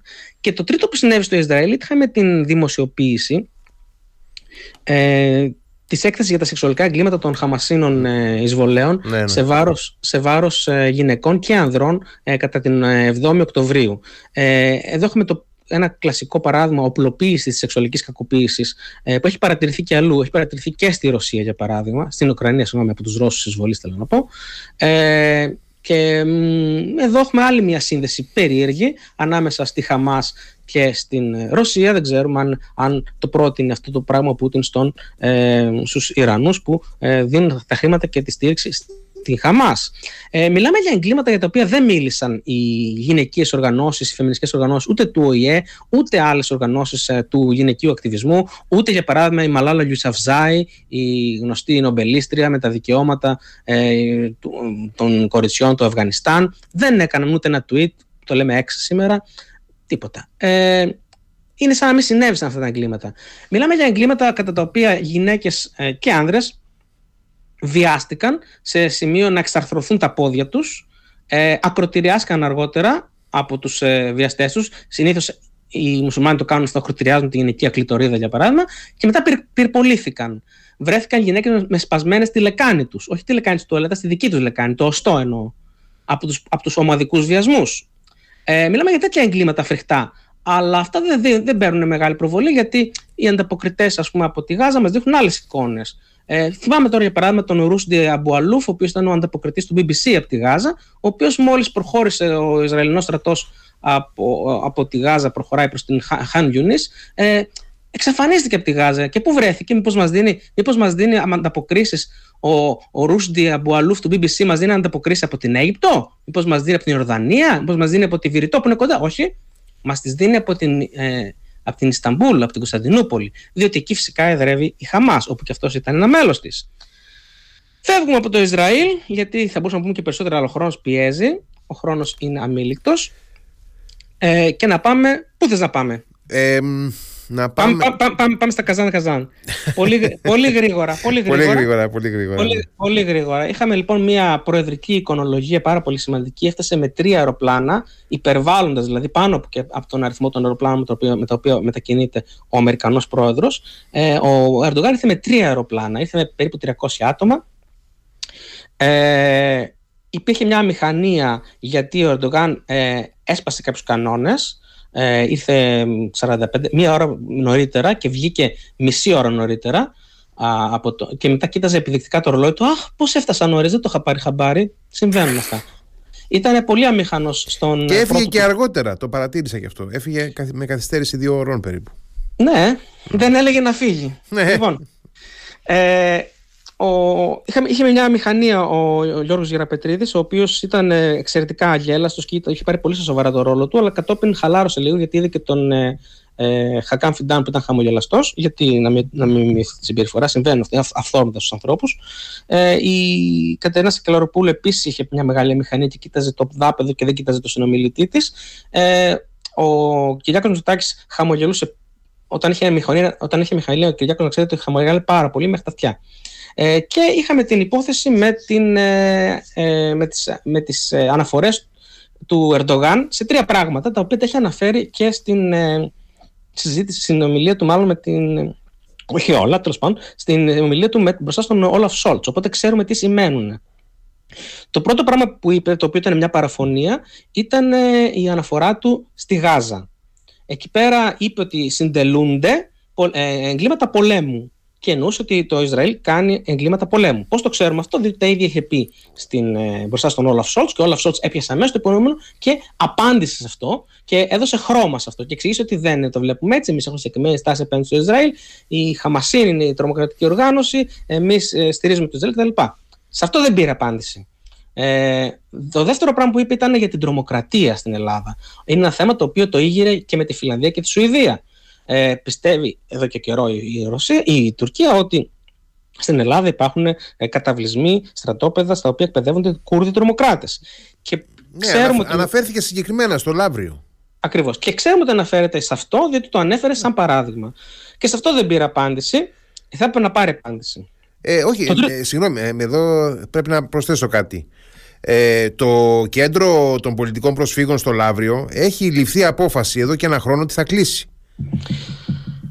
Είχε ληφθεί πρωτού το πει ο Ερντογάν. Πρωτού, όμως, πρωτού, ε, πρωτού, ε, ναι. Όμως εγώ δεν αναφέρομαι σε αυτό, αναφέρομαι στο ότι έπρεπε να πάρει απάντηση ότι δεν συνδέεται η τρομοκρατία που εσείς Α. μας κατηγορείτε κύριε Ερντογάν με, το, ε, με την υπόθεση του Λαβρίου. Μμ. Είναι σαν να παρα... αν δεν δίνουμε απάντηση σημαίνει ότι παραδεχόμαστε δια της σιωπής μας ότι αυτό το πράγμα είναι ένα επιχείρημα που ισχύει. Το τρίτο πράγμα που είπε ήταν η τουρκική μειονότητα. Τουρκική μειονότητα την είπε. Ε, εκεί είχαμε μια παρέμβαση του Κυριάκου Μητσοτάκη γιατί περιμέναμε όλοι ότι θα υπάρξει τέτοια αναφορά. Οπότε υπήρχε ένα έτοιμο κειμενάκι. Το είχε, το είχε μάθει, ήταν πολύ καλά. Το είπε και ο κύριος Γεραπετρίτη ότι όλα ήταν καλά, πολύ καλά προετοιμασμένα. Ε, το οποίο με τη γνωστή φιλιαρία του, του Υπουργείου Εξωτερικών το τελευταίο διάστημα που ενώνει δύο ανακοινώσεις σε μία, έπρεπε να έχει. γιατί δεν ξέρω γιατί το κάνω αυτό το πράγμα. Το πρώτο κομμάτι της απάντησης ήταν πολύ σωστό. Ε, είπε η μουσουλμανική μειονότητα όπως περιγράφεται στην ε, συνθήκη της Λοζάνης. Το δεύτερο κομμάτι της όμως ότι εμείς αγωνιζόμαστε. Η κυβέρνηση αγωνίζεται. Γιατί αγωνίζεται η κυβέρνηση; Υπερασπίζεται και κατοχυρώνει. Αγωνιζόμαστε λέει για τα δικαιώματα της, της μουσουλμανικής μειονότητας και δεσμευόμαστε. Γιατί δεσμευόμαστε; Σε ποιον δεσμευόμαστε; Δεσμευόμαστε ότι θα έχει δικαιώματα. Σε ποιον δεσμευόμαστε; Λογοδοτούμε ενώπιν και παρέχουμε δεσμεύσεις ενώπιν του Ερντογάν, σαν να τον αναγνωρίζουμε ότι έχει ρόλο σε αυτή την υπόθεση ο Ερντογάν και τον, τον ε, καθησυχάζουμε ότι είμαστε δεσμευμένοι. Και φυσικά εκείνη τη στιγμή χειροκρότησε ο Ερντογάν γιατί είχε πετύχει μια νίκη. Η, η ανακοίνωση έπρεπε να, να τελειώσει μόνο στον προσδιορισμό της μειονότητας ως μουσουλμανική μειονότητα, καθώς ορίζεται στη συνθήκη τη Λοζάνη. Και από εκεί και πέρα το τι κάνουμε, αν την έχουμε στην καρδιά μας, όπως είπε, ή αν δεσμευόμαστε για τα δικαιώματά τους μέσα στο πλαίσιο της Ευρωπαϊκής Ένωσης. Αυτά είναι δική μας υπόθεση. Όπως δεν θα δίναμε απολογία σε έναν Κινέζο, για παράδειγμα, για τη μουσουλμανική αδερφό, ε, ε, μειονότητα της Τράκης, έτσι δεν δίνουμε και στον Τούρκο. Ξέρουμε ότι αναφερόταν στην τουρκική μειονότητα ε, εσκεμμένα, όχι μόνο γιατί το είπε και δεν του ξέφυγε, αλλά γιατί πήγε και είδε, είδε στη συνέχεια στην ε, τουρκική πρεσβεία εκπροσώπους της μουσουλμανικής μειονότητας. Ή και τους μουφτίδες είδε. Ναι, και τους δύο βουλευτές της Νέας Αριστεράς, του Τέο ΣΥΡΙΖΑ. Α, ναι, σωστά, εκεί είναι τώρα. Υπογράφηκαν 15 πράγματα, 15 συμφωνίες. Ε, κατά τη γνώμη μου πήρε πιο πολλά η Τουρκία από ό,τι πήραμε εμείς. Εμείς πήραμε ότι θα έχουμε κάτι να δείξουμε ε, επικοινωνιακά, διότι υπήρξε δυστυχώς στη διακήρυξη της Αθήνας, που είναι μια, ένα σημαντικό κείμενο, αλλά δεν είναι κάτι ρεζικά συγκλονιστικό κτλ., γιατί είναι μη, μη νομικά δεσμευτικό. Λοιπόν, στη διακήρυξη των Αθηνών υπάρχουν ορισμένες ωραίες ε, φράσεις και λέξεις που είναι το, το πλαίσιο που είχε συμφωνηθεί και νωρίτερα και φτάσαμε μέχρι εδώ με τη συγκρότηση του Ανώτατου Συμβουλίου. Ε, μάλλον με την επανάληψη των, των, των ε, συναντήσεων του Ανώτατου Συμβουλίου. Ναι, ήταν το πέμπτο. Ναι, ναι, ναι. Ε, στην ομιλία του ο Κυριάκος Μητσοτάκης ε, βιάστηκε να συγκρίνει την υπόθεση αυτή με, την, με το σύμφωνο φιλίας ε, ε, ε, Ινωνού ε, Βενιζέλου, Ελευθέρου Βενιζέλου. Ναι, της Άγκυρας. Ναι. ναι. γιατί φυσικά θέλει να περάσει και ο ίδιος κάποια στιγμή στις ε, δέλτους της ιστορίας ως μεγάλος ε, και τρανός διαπραγματευτής. Είναι βιαστική αυτή όμως η, η σύγκριση και είναι καλό να μην την κάνουμε από τώρα. Ε, κάτι το οποίο με, με ικανοποίησε πάρα πολύ ήταν ότι ο Κυριάκος αναφέρθηκε στα, στο ζήτημα της εφαλοκρηπίδας και της ε, ΑΟΣ ως ένα όριμο ζήτημα, αλλά η στιγμή είναι ανώριμη. Και αυτό είναι, με, με ικανοποίησε γιατί είναι ο τίτλος ενός δικού μου άρθρου του 2020. Ε, οι οριθετήσεις θαλασσίων ζωνών όπου εμπλέκονται νησιά είναι τα όρημα ζητήματα ανώριμων στιγμών, είχα γράψει στον τίτλο του άρθρου. Όντως, όντως, όντως, έχεις δίκιο, ναι. το είχα Λοιπόν, ξεχάσει. Ισχύει αυτό. Είχα ξεχάσει τον τίτλο, ναι, ναι, ναι. Γιατί λέω ότι πήρε περισσότερη η Τουρκία, διότι είμαστε η μόνη χώρα που πήραμε βέβαια άδεια εξαίρεσης από την, από την ε, Ευρωπαϊκή Ένωση για τη ζώνη Σέγγεν. Ε, είμαστε η μόνη χώρα που θα παρέχουμε αυτή τη στιγμή για, για 10 νησιά του Αιγαίου, δηλαδή για ευρωπαϊκό έδαφος, έστω και ολιγοήμερε βίζε από 72 ώρες έως 7 ημέρες. Mm. Ε, αυτό βέβαια είναι ένα ζήτημα το οποίο εμάς μας ε, φαίνεται ε, ωφέλιμο, διότι για να σου ζητά κάποιος βίζας σημαίνει ότι σου αναγνωρίζει την κυριαρχία σε αυτά τα νησιά. Δεν είναι όμως τα νησιά τα οποία τις οποίες την κυριαρχία αμφισβητεί η Τουρκία. Είναι άλλα νησιά, αυτά που καταγράφονται στις ε, διεθνείς συνθήκες, με το όνομά τους.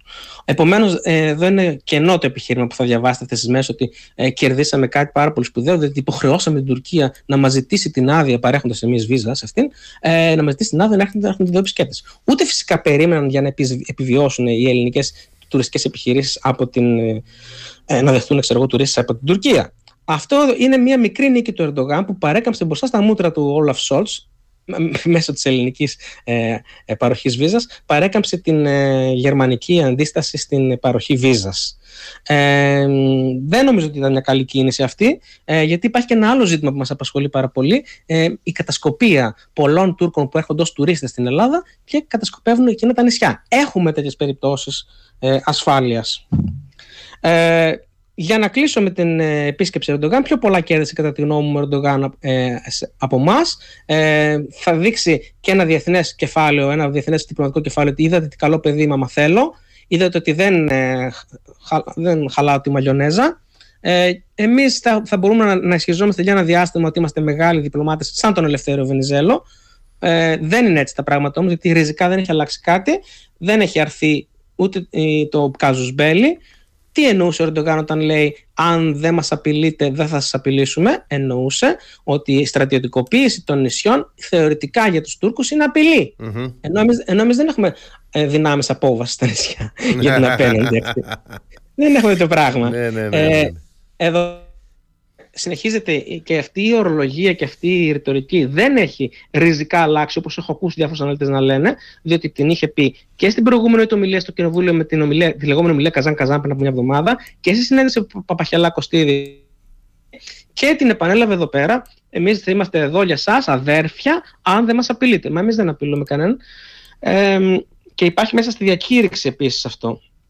Ε, το Κάζους Μπέλι δεν ήρθε, η γαλάζια πατρίδα δεν εγκαταλείψει οι, οι, οι, ισχυρισμοί περί ε, κυριαρχία ή μη κυριαρχίας σε, πολλά νησιά δεν ήρθαν, το τουρκολικό μνημόνιο δεν ήρθε, ε, η υπόθεση για την Ανατολική Μεσόγειο. Αυτή η διπλωματία που χαιρετίστηκε και από το State Department ότι είναι, είναι και αυτό κάτι, αυτό πρέπει να λέμε, είναι και αυτό κάτι. Όχι ότι είναι κάτι το οποίο τα βάλει ριζικά τα πράγματα. Εμείς πρέπει να παραμένουμε προσγειωμένοι, να παραμένουμε προσιλωμένοι στις εθνικά μαζί και τις προτεραιότητές μας. Ε, ήταν πολύ καλές τοποθετήσεις του κ. Μουστάκη, γιατί το μόνο ζήτημα που μας απασχολεί στο Αιγαίο, έπρεπε να πει, στο Αιγαίο. Είναι η, Φα- η Φαλκρηπίδα και η ΑΟΣ, γιατί έχουμε και άλλο ζήτημα ανοιχτό, το Κυπριακό. Είμαστε εγκύτρια δύναμη. Οπότε είναι Ε, και δεύτερο. το, ε, μίλησε για το Κυπριακό. Ναι, ενώ όμως το, είπε το μόνο ζήτημα που θα, θα πάμε είναι αυτό. Ε, και κλείνω με, στο εμ- ένα λεπτό πριν το διάλειμμα. Ε, υ- ισχύει το ζήτημα ότι όταν πάμε στο, στο, στο δικαστήριο της Χάγης μόνο ε, ε, η Φαλοκρηπίδα και ΑΟΣ. Ε, θα το πούμε μετά το διάλειμμα αυτό. Ναι, ο, καλά, ο Ερντογάν στην συνέντευξή του είπε δεν γίνεται να πάμε Κυριαρχία. μόνο για ένα πράγμα. Κύριε- Κυριαρχία. Έτσι. Γιατί, Δι- διότι το, δι- το Διεθνές Διαιτητικό Δικαστήριο του Αμβούργου ή το Διεθνές Δικαστήριο της Χάγης για να, ορίσει, να οριοθετήσει θαλάσσιες ζώνες, δηλαδή ΑΟΣ, ε, υφαλοκρηπίδα και συνορεύουσα ε, ζώνη, ε, θα πρέπει να εξετάσει πρώτα την κυριαρχία των νησιών. Η Ελλάδα έχει πολύ ισχυρά επιχειρήματα και γιατί και η Ευρωπαϊκή Ένωση έχει δεχτεί αυτά τα νησιά ως ελληνικά.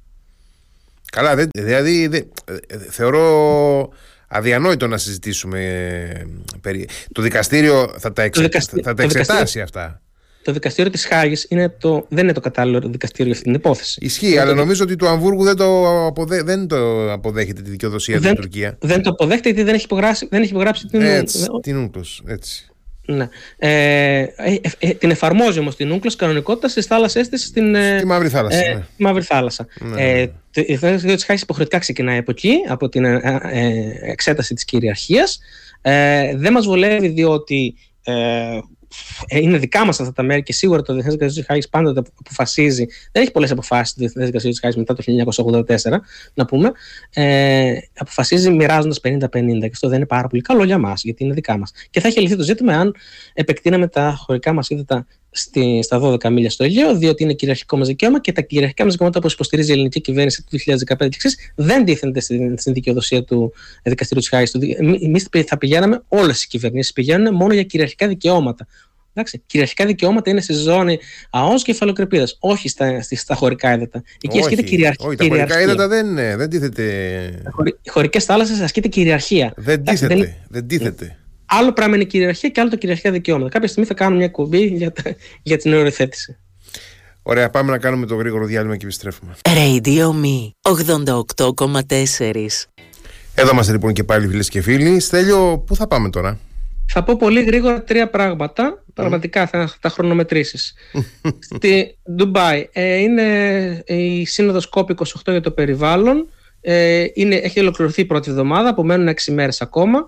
Εκεί η Κίνα και η Ινδία ε, ζητούν να, ε, χαρακ- να εξακολουθήσουν να έχουν το χαρακτηρισμό ότι ανήκουν στο παγκόσμιο αναπτυσσόμενο νότο και έτσι να υποφεληθούν η Κίνα και η Ινδία, η δεύτερη και η τρίτη οικονομία του πλανήτη, ναι, να υποφεληθούν ε, των ε, χρηματοδοτήσεων που ετοιμάζει ε, η Σύνοδος να χρηματοδοτηθούν αυτά τα, αυτό το ταμείο να χρηματοδοθεί από την Δύση ε, για να πάρει στον παγκόσμιο νότο. Να δώσουμε λεφτά εμείς στην Κίνα δηλαδή.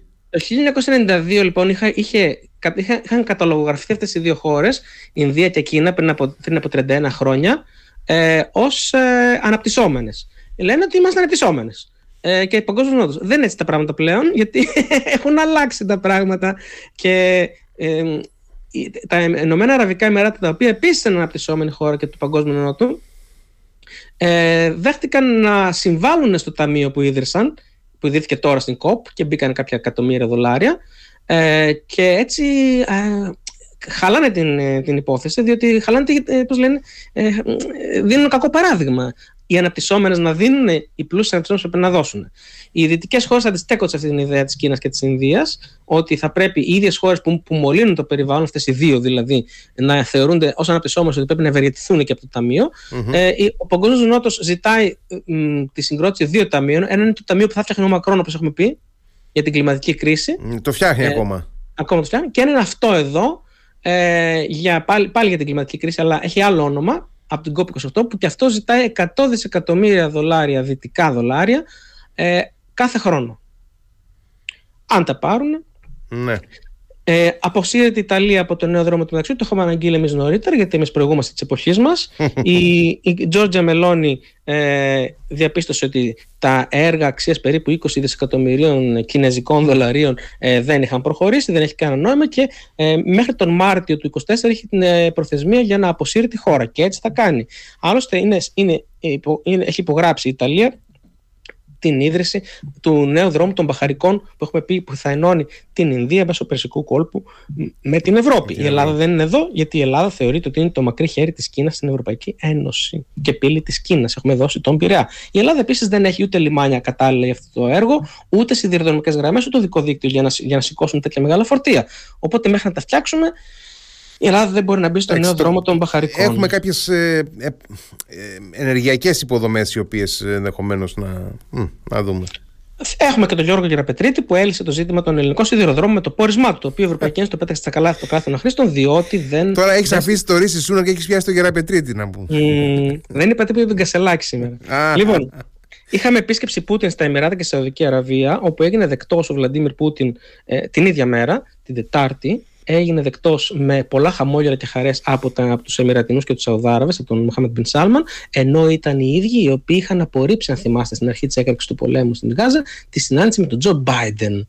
Τι συζήτησαν, θεωρητικά συζήτησαν για το αργό πετρέλαιο, πήραν κάποιες αποφάσεις να μειώσουν στα 2,2 δισεκατομμύρια, κατά 2,2 δισεκατομμύρια βαρέλια την ημερήσια παραγωγή γιατί οι τιμές του πετρελαίου έχουν πέσει και πρέπει να, την κρατήσουμε, να τις κρατήσουμε τεχνιέντω υψηλά πάνω από τα 80 ε, δολάρια το βαρέλι. Ε, στην πραγματικότητα, ο Πούτιν εδώ πέρα έχει, παίζει και με το διπλωματικό κεφάλαιο ότι δεν είμαι απομονωμένος, ορίστε, έχω καλές σχέσεις και, και είμαι και παράγοντας ο οποίος έχει επιρροή στη Μέση Ανατολή. Ε, θα δούμε πώς θα εξελιχθεί αυτό το πράγμα. Έχουμε μιλήσει στο παρελθόν για την, ε, για την απομόνωση του Πούτιν και για το ότι δεν είναι, η λέξη απομόνωση γενικά δεν πρέπει να χρησιμοποιείται πάρα πολύ. Γιατί, ναι, ναι, την έχουμε, κατα, ε, την έχουμε καταχραστεί κιόλας πάρα και πολύ και παρία να είσαι, μιλάνε μαζί σου. και την επόμενη μέρα συνδέθηκε με τον Εμπραχήμ Ραϊσί στη Μόσχα του, του Ιράν, δηλαδή τον πρόεδρο. Δεν ο ανώτατος ηγέτης ο Ραϊσί του Ιράν, ο ανώτατος ηγέτης είναι θρησκευτικός ηγέτης.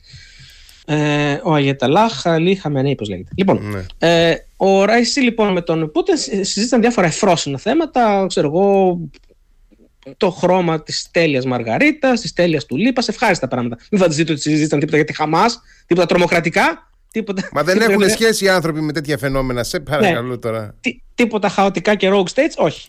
Και είχαμε και επίσκεψη Σάρλ Μισελ και Ούρσουλας Φοντερ Λάιν στο Πεκίνο. Καλή τους ώρα εκεί που είναι. Ναι, πολύ γρήγορα θα πω ότι η Ευρωπαϊκή Ένωση ζητάει από το Πεκίνο ορισμένα πράγματα. Πρώτον, να σταματήσει την παράκαμψη των ε, ευρωπαϊκών δυτικών τέλος κυρώσεων ε, σε βάρος της Ρωσίας. Καλά τώρα, εντάξει με διάφορες επιχειρήσεις της ε, που είναι κρατικού ελέγχου ε, διπλής χρήσης αντικείμενα. Δεύτερον, να σταματήσει την επιχορήγηση των ε, ηλεκτρικών αυτοκινήτων και να επιτρέψει την είσοδο ε, ευρωπαϊκών ηλεκτρικών αυτοκινήτων, που είναι πολύ ακριβότερα βέβαια, ε, στην Κίνα, να πολλούνται εκεί, γιατί βλέπει η Ευρωπαϊκή Ένωση ότι η Κίνα τώρα που περνάει πάρα πολλά προβλήματα με την οικονομία της, ε, μπορεί να στραφούν ορισμένοι άνθρωποι στην κατανάλωση της Κίνας, δηλαδή οι Κινέζοι, αλλά τι θα προτιμήσουν, θα προτιμήσουν το ακριβό ευρωπαϊκό, που είναι ακριβό, τεχνιέντος ακριβό αυτοκίνητο, διότι ε, εισάγεται με δασμούς, με κινέζικους δασμούς, ή θα πάρουν το κινέζικο. Η Κίνα λέει εμείς, εμείς αυτές τις επιχορηγήσεις που λέτε εσείς, τις κάναμε στην αρχή για να τονώσουμε την ε, βιομηχανική ε, παραγωγή και την αγορά. Τώρα, άμα θέλετε, σιγά σιγά θα τις θέλουμε. Και εμείς θέλουμε να σας βοηθήσουμε να πείτε πράγματα σε εμάς. Η Φοντερ λέει ότι έχει διπλασιαστεί το, ε, το, το έλλειμμα στο ισοζύγιο μας. Εσείς έχετε, δηλαδή, για κάθε τρία για κάθε τρία containers που εισάγουμε από την Κίνα, η Ευρωπαϊκή Ένωση, επιστρέφουμε δύο containers άδεια. Αγοράζετε μόνο ένα container εσείς από την Ευρώπη. Γιατί; 400 δισεκατομμύρια δολάρια ε, είναι η διαφορά μας. Γιατί το κάνετε αυτό, λένε οι Κινέζοι, θα το κοιτάξουμε, γιατί θέλουμε και εσείς να είστε ικανοποιημένοι. Ε, είναι, είναι πολύ συνεργάσιμο σας, όπως βλέπετε.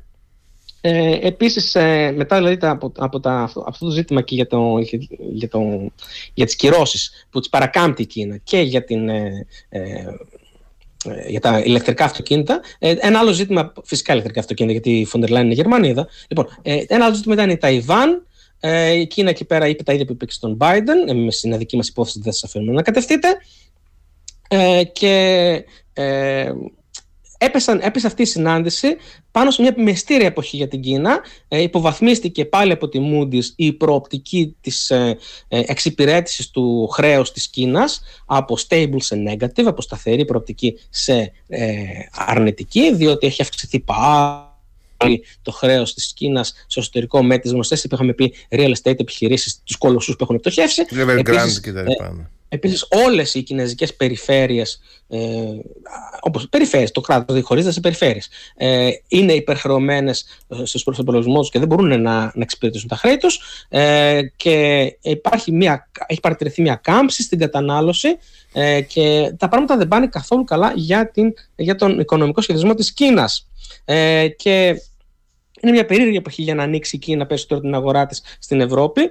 Ε, και ένα άλλο ζήτημα που έθιξε η Φον ντερ Λάιεν με τον ε, Σαρλ κυρίως η Φον ντερ Λάιεν, ξέρουμε ότι είναι η Φον ντερ Λάιεν, μην γελιόμαστε, ε, στον Σι, ήταν ότι ε, ένα κινέζικο πλοίο πέρασε από τη Βαλτική, το είχαμε αναφέρει μια φορά τελείως en passant, ε, και έσπασε έναν ε, αγωγό που συνέδε την Εστονία με τη Φιλανδία. Και ξέρουμε πλέον με αποδείξεις ότι ήταν σκεμμένη αυτή η συμπεριφορά και πρέπει να δώσει απολογία για αυτό το πράγμα η Κίνα. Η Κίνα δεν θα δώσει απολογία γιατί η Κίνα αυτή τη στιγμή είναι απασχολημένη με κάτι άλλο. Αυτή τη στιγμή λοιπόν έχει υποκαλυφθεί και το, το πολίτικο έγραψε ένα πολύ ωραίο άρθρο ότι στην Κίνα δεν είναι μόνο οι δύο εξαφανίσεις των υπουργών άμυνας και εξωτερικών που είχαμε, αλλά είναι ένας γενικός σταλινικού τύπου πογκρόμ που υπάρχει. Έτσι. Και αυτοί δεν είναι αντικαθεστωτικοί του ΣΥ, είναι άνθρωποι από τον κύκλο του ΣΥ. Που είχαν διοριστεί αυτέ τι θέσει πριν από λίγους μήνες. Κάτι λοιπόν συνέβη, δεν γνωρίζουμε πολλά πράγματα, έχουμε ξαναπεί στο παρελθόν. Η αυλή του Πεκίνου, του Βατικανού και του Πεκίνου, το και του Κρεμλίνου, ναι, Κρεμλίνο, Πεκίνο και Βατικανό, δεν μπορούμε να ξέρουμε πολύ καλά τι συμβαίνει. Είχα γράψει το άρθρο μου που δημοσιεύεται πρόσφατα για τη συνάντηση Biden-C, στην τελευταία τελευταία παράγραφο, τελευταία μάλλον ε, σελίδα, γράφω ότι πριν από 10 χρόνια οι Κινέζοι ε, επισή φυσικά, εκτέλεσαν ε, εκατοντάδες ε, Κινέζους, χιλιάδες ενδεχομένως, που ήταν πληροφοριδότες των Δυτικών και χάθηκαν ε, οι επαφές μας και τα δίκτυά μας της, Ευρωπαϊκής, της, του, της Δύσης στην Κίνα και δεν γνωρίζουμε σχεδόν τίποτα. Μάλιστα. Οπότε δεν γνωρίζουμε πολλά ονόματα, αλλά ξέρουμε ότι λείπουν άνθρωποι. Πώς το ξέρουμε, γιατί δεν απαντά στα τηλέφωνα. Ε, αυτά συνέβησαν λοιπόν με την υπόθεση αυτή. Ε, με το ταξίδι της Φόντερ Λάιν με τον Σάρλ στην Κίνα η Κίνα θέλει πάρα πολύ ε, να έρθουν δυτικές επενδύσεις διότι δεν πάει καλά οικονομικά. Ε, είναι πολύ άσχημο το περιβάλλον όμως για τους, για τους δυτικούς επενδυτές. Ε, έρχεται και ένας ένας μετά η, η αξιολόγηση και λένε ότι είναι πολύ μεγάλο το χρέος και δεν μπορεί να το εξυπηρετήσετε καλά διότι δεν έχετε πάρει μέτρα, δεν είστε αξιόπιστοι, ε, δεν έχουν υποβαθμίσει το αξιόχρεο της χώρας, παραμένει στο Α1 για τα δεκαετή ομόλογα αλλά για τώρα σύντομα και προσε, προσεχώς κτλ. εκφράζεται μια ανησυχία από τους ε, οίκους αξιολόγησης για την Κίνα. Είναι πολύ μεγάλο το χρέος και υπάρχει μεγάλη ανεργία των νέων. Και έχουμε πει και ότι δεν γεννάνε παιδιά επίσης, γιατί τα σπίτια δεν υπάρχουν σπίτια. Τα έχουν φάει τα λεφτά οι Και είναι, εντάξει, υπάρχουν και άλλοι παράγοντες κοινωνικοί, έτσι, διάφοροι τώρα, αλλά το, το στεγαστικό είναι επίσης κολοσιαίο πρόβλημα. Επίσης, ναι. Ναι, ναι, ναι. Ε, και να κλείσουμε με την ε, Ουκρανία. Ε, να κλείσουμε με την Ουκρανία, ναι. Έχουμε πολύ άσχημα νέα από την Ουκρανία τις τελευταίες δύο εβδομάδες. Τα πράγματα δεν πάνε καθόλου καλά. Ε, έχουμε δύο εκθέσεις ε, με απόσταση μιας εβδομάδας μία μετά την άλλη. Η πρώτη ήταν από το ε, Συμβούλιο Εξωτερικής Πολιτικής της Γερμανίας που προβλέπει ότι σε 6 έως 10 χρόνια η Ρωσία θα είναι σε θέση να ε, με βεβαιότητα να κάνει πόλεμο στην Ευρωπαϊκή Ένωση εισβολή ε, η Πολωνία, από την άλλη μεριά, αυτή τη βδομάδα κυκλοφόρησαν τη δική τους έκθεση του Συμβουλίου Εθνικής Ασφάλειας της χώρας, που λέει ότι είναι υπεραισιόδοξη η προοπτική των 6 έως 10 ετών. Εμείς προβλέπουμε ότι σε τρία χρόνια θα συμβεί αυτό και το ΝΑΤΟ οριακά προλαβαίνει να εξοπλιστεί. Όσον αφορά την Ουκρανία, αυτό, γιατί αυτό έχει να κάνει με τη Ρωσία. Όσον αφορά την Ουκρανία, ε, τα πράγματα δεν πάνε καθόλου καλά. Έχει διαπιστωθεί από το καλοκαίρι ότι το ρήγμα που υπήρχε ανάμεσα στο Γενικό Επιτελείο ε, υπό τον Βαλέρη Ζαλούζνη και τον ε, πρόεδρο Ζελένσκι υπήρχε αυτό πριν από τον πόλεμο, να φανταστείτε. Γιατί το επιτελείο ζητούσε να έχει μια αυτοτέλεια στις στρατιωτικές επιχειρήσεις. Ο πόλεμος σκοτώθηκε το 2014. Ε. Πρέπει να τα διαχειρίζεται αυτό. Το, λοιπόν, το ρήγμα έχει διευρυνθεί πάρα πολύ. Είναι πλέον αντέναπολη κατάσταση. Είναι μη βιώσιμη. Ε, ο, ο Ζελένσκι ε, παρακάμπτει την ιεραρχία και έχει φτιάξει ένα δεύτερο μικρότερο επιτελείο ε, από, πούμε, για παράδειγμα, από τον αρχηγό της αεροπορίας ε, και κάποιους άλλους για να παρακάμψει τον Ζαλούζνη. Ε, στέλνει δικές του εντολές. Ε, δεν είναι ότι ο, Ζαλούζ, ο Ζαλούζνη ακριβώς, ο Αγιεθά, ο Κρονός, είναι ξέρω εγώ, εκλεκτός του Πενταγώνου, ενώ ο Ζελένσκι δεν είναι. Ε, γιατί ας πούμε κατά τη διάρκεια της έναρξης του, της ε, λεγόμενης τώρα της ε, ε, που έγινε θερινή και τελικά φθινοπορεινή ε, ουκρανική αντεπίθεση ε, ο Αμερικανός διοικητής ε, της Ευρώπης έλεγε ότι δεν σήκωνε κανείς στο επιτελείο το τηλέφωνο, δεν, ούτε εμάς μας ακούνε. Οπότε ούτε και ο Ζαλούζο και το επιτελείο του ακριβώς ακούει τους, ε, αλλά τους τον παρακάμπτει και ο Ζελένσκι. Και αυτή τη στιγμή στις ΗΠΑ, με βεβαιότητα θα σας μεταφέρω, ε, ε, η γνώμη είναι ότι πρέπει ένας από τους δύο ή να υποχωρήσει ή να απολυθεί. Ε, κάτι πρέπει να γίνει πάντως, γιατί η κατάσταση δεν είναι βιώσιμη. Γι' αυτό και οι Αμερικανοί πιέζουν πάρα πολύ να γίνουν εκλογές ε, στην Ουκρανία ε, φέτος, όπως προβλέπετε, ε, συνταγματικά. Ε, από τη στιγμή που θα κάνει, για παράδειγμα, ο αυταρχικός δυνάστη, Ασιάτης, τύρανος κτλ. Πούτιν εκλογές, έστω αυτές τις εικονικές που κάνει, θα πρέπει και ε, ο Ζελένσκι να κάνει εκλογές και να δεχτεί το αποτέλεσμα. Ο Ζελένσκι ισχυρίζεται ότι λόγω του πολέμου δεν υπάρχει φυσιολογικότητα, κανονικότητα και όλα, και όλα να είναι τέλεια ρυθμισμένα. Η χώρα κατά το ένα μεγάλο ποσοστό είναι κατεχόμενη. Υπάρχουν 8 εκατομμύρια πρόσφυγες στο εξωτερικό, 10 εκατομμύρια που είναι ε, ε, εσωτερικά εκτοπισμένοι, υπάρχουν άνθρωποι που αγνοούνται. Ποιος θα ψηφίσει. Οι Αμερικανοί επιμένουν ότι πρέπει να γίνει οπωσδήποτε, γιατί είναι θέμα αρχής. Δεν μπορούμε να λέμε ότι υπερασπιζόμαστε τη δημοκρατία και εσείς να μην έχετε δημοκρατία.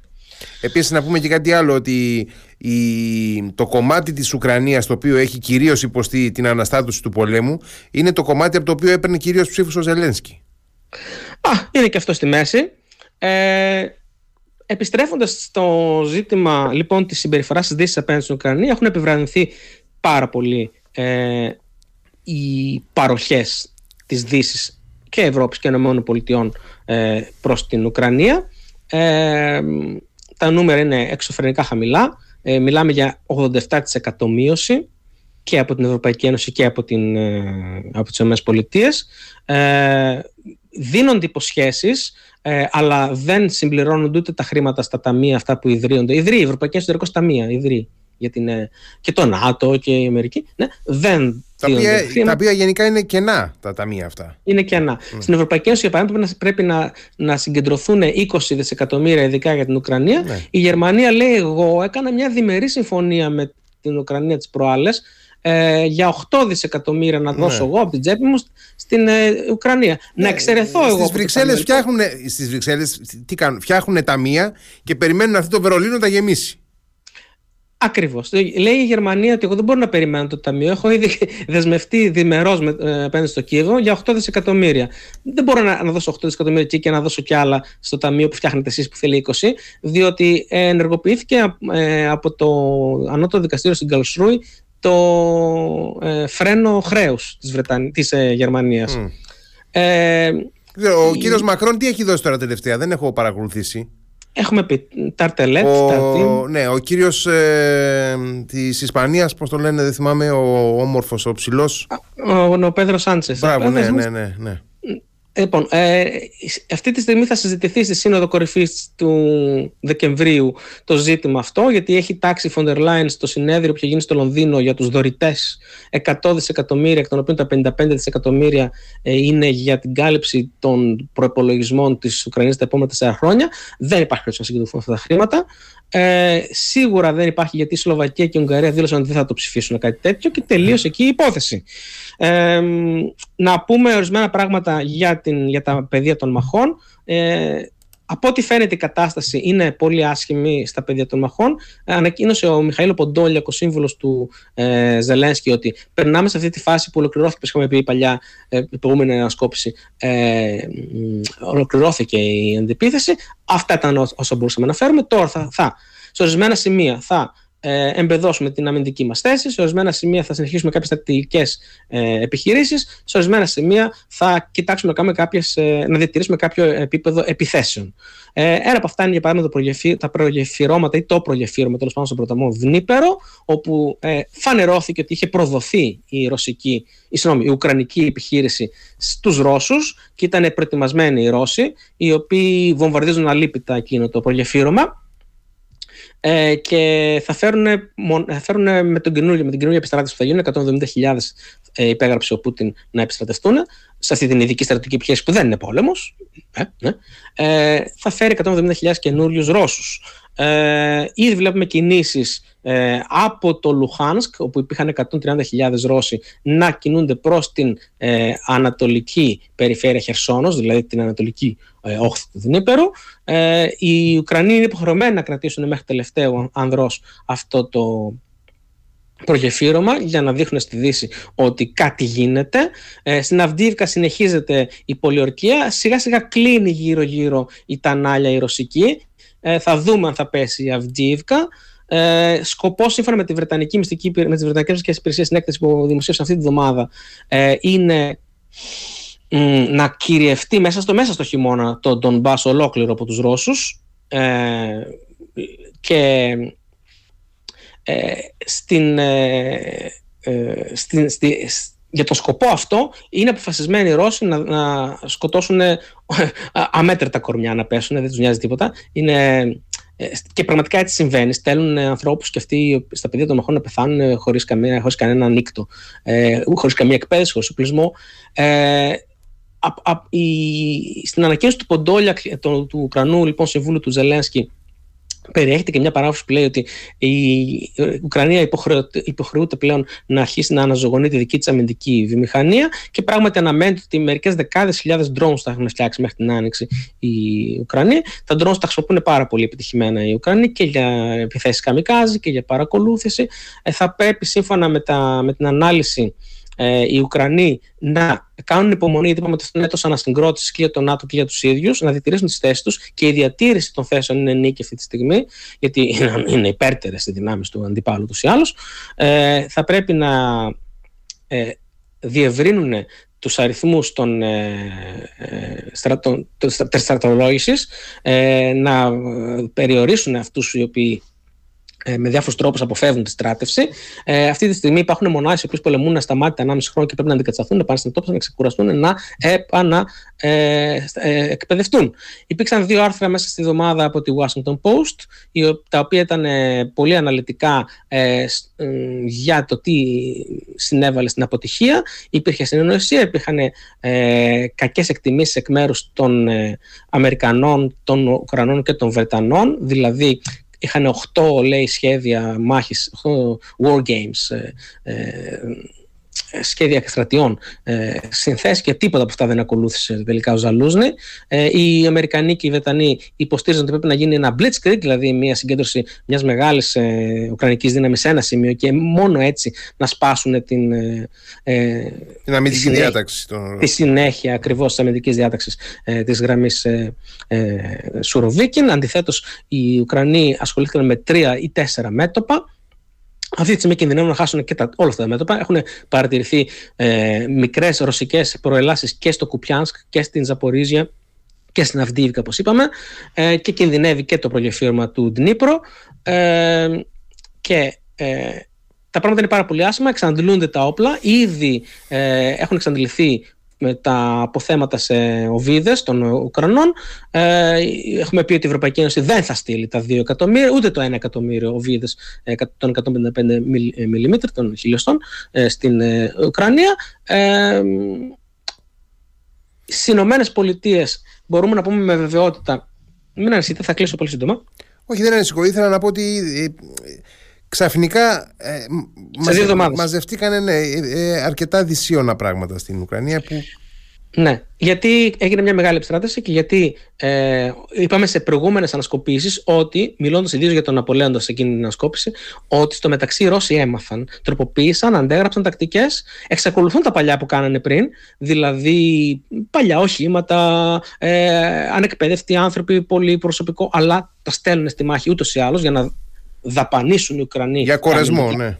τα αμυντικά τους μέσα ούτως ή άλλως και ε, ε, μόνο ότι αυτή τη στιγμή προσπαθώ να συμπυκνώσω πανικόβλητος μια ανάλυση ε, για την, ε, για την ε, Ουκρανία να πούμε ότι δεν υπάρχει αυτή τη στιγμή μια θετική ανάλυση που να κυκλοφορεί στα mm. δυτικά think tanks για την, για την εικόνα του πολέμου στην ε, Ουκρανία. Αυτό που λένε πολλοί στα δυτικά think tanks είναι ότι θα πρέπει ε, ο Ζελένσκι ε, και ο Ζαλούσνη, αλλά κυρίως ο Ζελένσκι, να αποφασίσει ποιο είναι το σχέδιο για τη νίκη. Δηλαδή, τι ορίζει ως νίκη. Ε, τη διατήρηση του μετόπου πώς είναι, την προέλαση προς την Κρυμαία, την προέλαση προς τη Μελιτόπολη, το σπάσιμο δηλαδή της χεσαίας γέφυρας, ε, με, με τι απώλειες. Ε, και ε, η Δύση είναι αποφασισμένη να διατηρήσει για. Γιατί βλέπουμε σε αποφάσεις του G7 για παράδειγμα, από, ε, προβλέψεις για Σεπτέμβριο του 24, για Δεκέμβριο του 24 κτλ. Άρα είναι αποφασισμένη να συνεχίσει, αλλά δεν βλέπουμε κάτι να εφαρμόζει. Ε, να στέλνει, να βοηθάει, να συμβάλλει. Ε, υπάρχει ο φόβος πάντοτε ότι μπορεί να, να συμβαίνει αυτό για να υποχρεωθεί σε διαπραγμάτευση. Λέξη ξυπνάει, αυτό, αυτό το φάντασμα ξυπνάει πάντοτε στην ανάλυση. Μήπως το κάνει η Δύση για να υποχρεώσει σε διαπραγμάτευση το Κίεβο. Θα δούμε. Δεν μπορούμε να ξέρουμε. Η πραγματικότητα είναι ότι οι ΗΠΑ έχουν ήδη επενδύσει 75 δισεκατομμύρια δολάρια σε αυτόν τον πόλεμο αποτελμάτωσης της Ρωσίας. Έχουν δεσμεύσει 115 δισεκατομμύρια δολάρια. Από τα 75 έως τα 115 είναι κάμποσε δεκάδες δισεκατομμύρια τα οποία ακόμα δεν τα έχει στείλει ο Biden. Και γι' αυτό είναι, οι Ρεπουμπλικάνοι λίγο σκιάζονται και λένε Μα εμείς ε, σου έχουμε δώσει ακόμα καμιά 40 ε, δισεκατομμύρια. Τι γίνεται, Πού, mm. πού εξαντλήθηκαν αυτά; Ε, γιατί ακόμα δεν τα έχει στείλει. Επομένως, ε, υπάρχει ένα ζήτημα λογιστικό. Σίγουρα από την Ευρώπη δεν υπάρχει περί, περίπτωση να, να δοθούν χρήματα. Δεν υπάρχουν χρήματα. Δεν θα αποφασιστούν χρήματα αυτό τον Δεκέμβρη. Αν αποφασιστούν, θα είναι παρελπίδα, παραπροσδοκία, διότι είπαμε Σλοβακία και, και η Ουγγαρία λένε όχι. Ε, τα πράγματα δεν πάνε καλά γιατί δεν υπάρχει εξοπλισμός, δεν υπάρχει προσωπικό στην Ουκρανία, δεν υπάρχει εκπαιδευμένο προσωπικό. Λένε μερικοί, λέει, λέει το, άρθρο, το ένα από τα δύο άρθρα της Washington Post, σε αυτές τις επιθέσεις της ε, Ουκρανικής αντεπίθεσης το 70% του Ουκρανικού προσωπικού ήταν ανεκπαίδευτο και το παρουσιάζει σαν αρνητικό. Στην πραγματικότητα, σε συνθήκες πολέμου, όπως ξέρει από War Studies, το 30% είναι που είναι πραγματικά έμπειρο. Το υπόλοιπο 70% είναι καινούριο, είναι φρέσκοι. Οι οποίοι εμπνέονται από τους ε, βετεράνους και ακολουθούν τις ε, οδηγίες κτλ. Δεν μπορεί να είναι όλοι το 100%. Ε, Γι' αυτό και άλλωστε και ένας, ένα, ένα, ένα τάγμα αποτελείται από τρεις λόγου, ε, μια ταξιαρχία από τρία ε, ε, συντάγματα, ένα σύνταγμα από τρία τάγματα, μία ταξιαρχία από τρία συντάγματα, μία μεραρχία από τρεις ταξιαρχίες. Ε, αυτό το, ε, το, το, το, το τυραδικό στοιχείο δηλαδή πάντοτε υπάρχει. Ε, Όμως, πιο πολύ μας ενδιαφέρει σε αυτά τα δημοσιεύματα ότι δημιουργούν ένα κλίμα ότι τα πράγματα πάνε πάρα πολύ άσχημα και πρέπει να γίνουν κάποιες αλλαγές που πέφτουν πλέον στους ώμους της Ουκρανίας να τις κάνει. Και είναι καλό η Ουκρανία να αρχίσει να παίρνει τα μηνύματα και να προβαίνει σε αλλαγές, γιατί αυτή είναι η εταίροι και οι σύμμαχοι που της στέλνουν κάποια μηνύματα. Κλείνω ε, η Ουκρανία έχει ένα ζήτημα με την Πολωνία και τη Σλοβακία με τα σύνορα που τα έχουν φράξει τα, οι οδηγοί των ε, ε, φορτηγών γιατί παρά τις πολλές συμφωνίες που έχει κάνει με την Ευρωπαϊκή Ένωση για το ζήτημα των ουκρανικών γεωργικών προϊόντων που εισραίουν ποτάμια στην Ευρώπη δεν λένε το λύσει αυτό το ζήτημα. Και πρέπει λοιπόν να σταματήσει ορισμένες σλαβικές τσαχπινιές που κάνει η Ουκρανία, να συνεργαστεί με την Ευρωπαϊκή Ένωση, διότι αυτές οι ίδιες χώρες που είναι και σύμμαχοί της ε, δεν είναι διατεθειμένε να είναι σύμμαχοι με κάθε κόστος. Και θα πρέπει να καταλάβει και ο Ζελένσκι και ο Ζαλούν είναι ενδεχομένως ότι δεν είναι ο ισχυρός κρίκος σε αυτή την υπόθεση, είναι ο ασθενής κρίκος που εξαρτάται από τη Δύση και για το καλό πρέπει τη υπόθεσής τους να συνεργαστούν, να σηκώνουν τα τηλέφωνα, να δίνουν απολογία και ό,τι μπορούν καλύτερο να το κάνουν. Και κυρίως ο Ζελένσκι να αφήσει την ε, πραγμάτευση του στρατού, των υποθέσεων του στρατού, στο στράτευμα. Και αυτός να ασχολείται με, το, με τα διεθνή και με τα διπλωματικά. Αυτά, τέλος. Ε, δεν μπορώ να πω τίποτα πραγματικά ε, είσαι μέσα στο χρόνο αλλά εγώ θα σε βγάλω έξω από το χρόνο Βγάλε με. διότι θέλω να μου κάνεις ένα σχόλιο έτσι μικρό σχόλιο έτσι κατακλίδας για τον ε, σύντροφο Καντήροφ που πήγε παρέα με τον Πατερούλη ε, στη Σαουδική Αραβία ο Καντήροφ είναι μουσουλμάνος, οπότε στη Σαουδική Αραβία που πήγε πήγε για τα, για, τα, για τα προσκυνήματα. Α, γι' αυτό πήγε λες. Ε, ε Πόσες ευκαιρίες θα του δοθούν να κάνει το Χάτζ. Για Χάτζ πήγε δηλαδή. Ε, ναι. ε, ο Καντήροφ ε, ναι, δεν μπορεί να πει για τις διασκεδάσεις γιατί στη Σαουδική Αραβία δεν είναι. Δεν γίνονται τέτοια πράγματα εκεί. Τέτοια Όχι, πράγματα. εφαρμόζεται παντού ο Ισλαμικός νόμος. Ο Καντήροφ, βασικά έχει ένα εσωτερικό το κροατήριο στην, στο Εμμυράτο του, mm.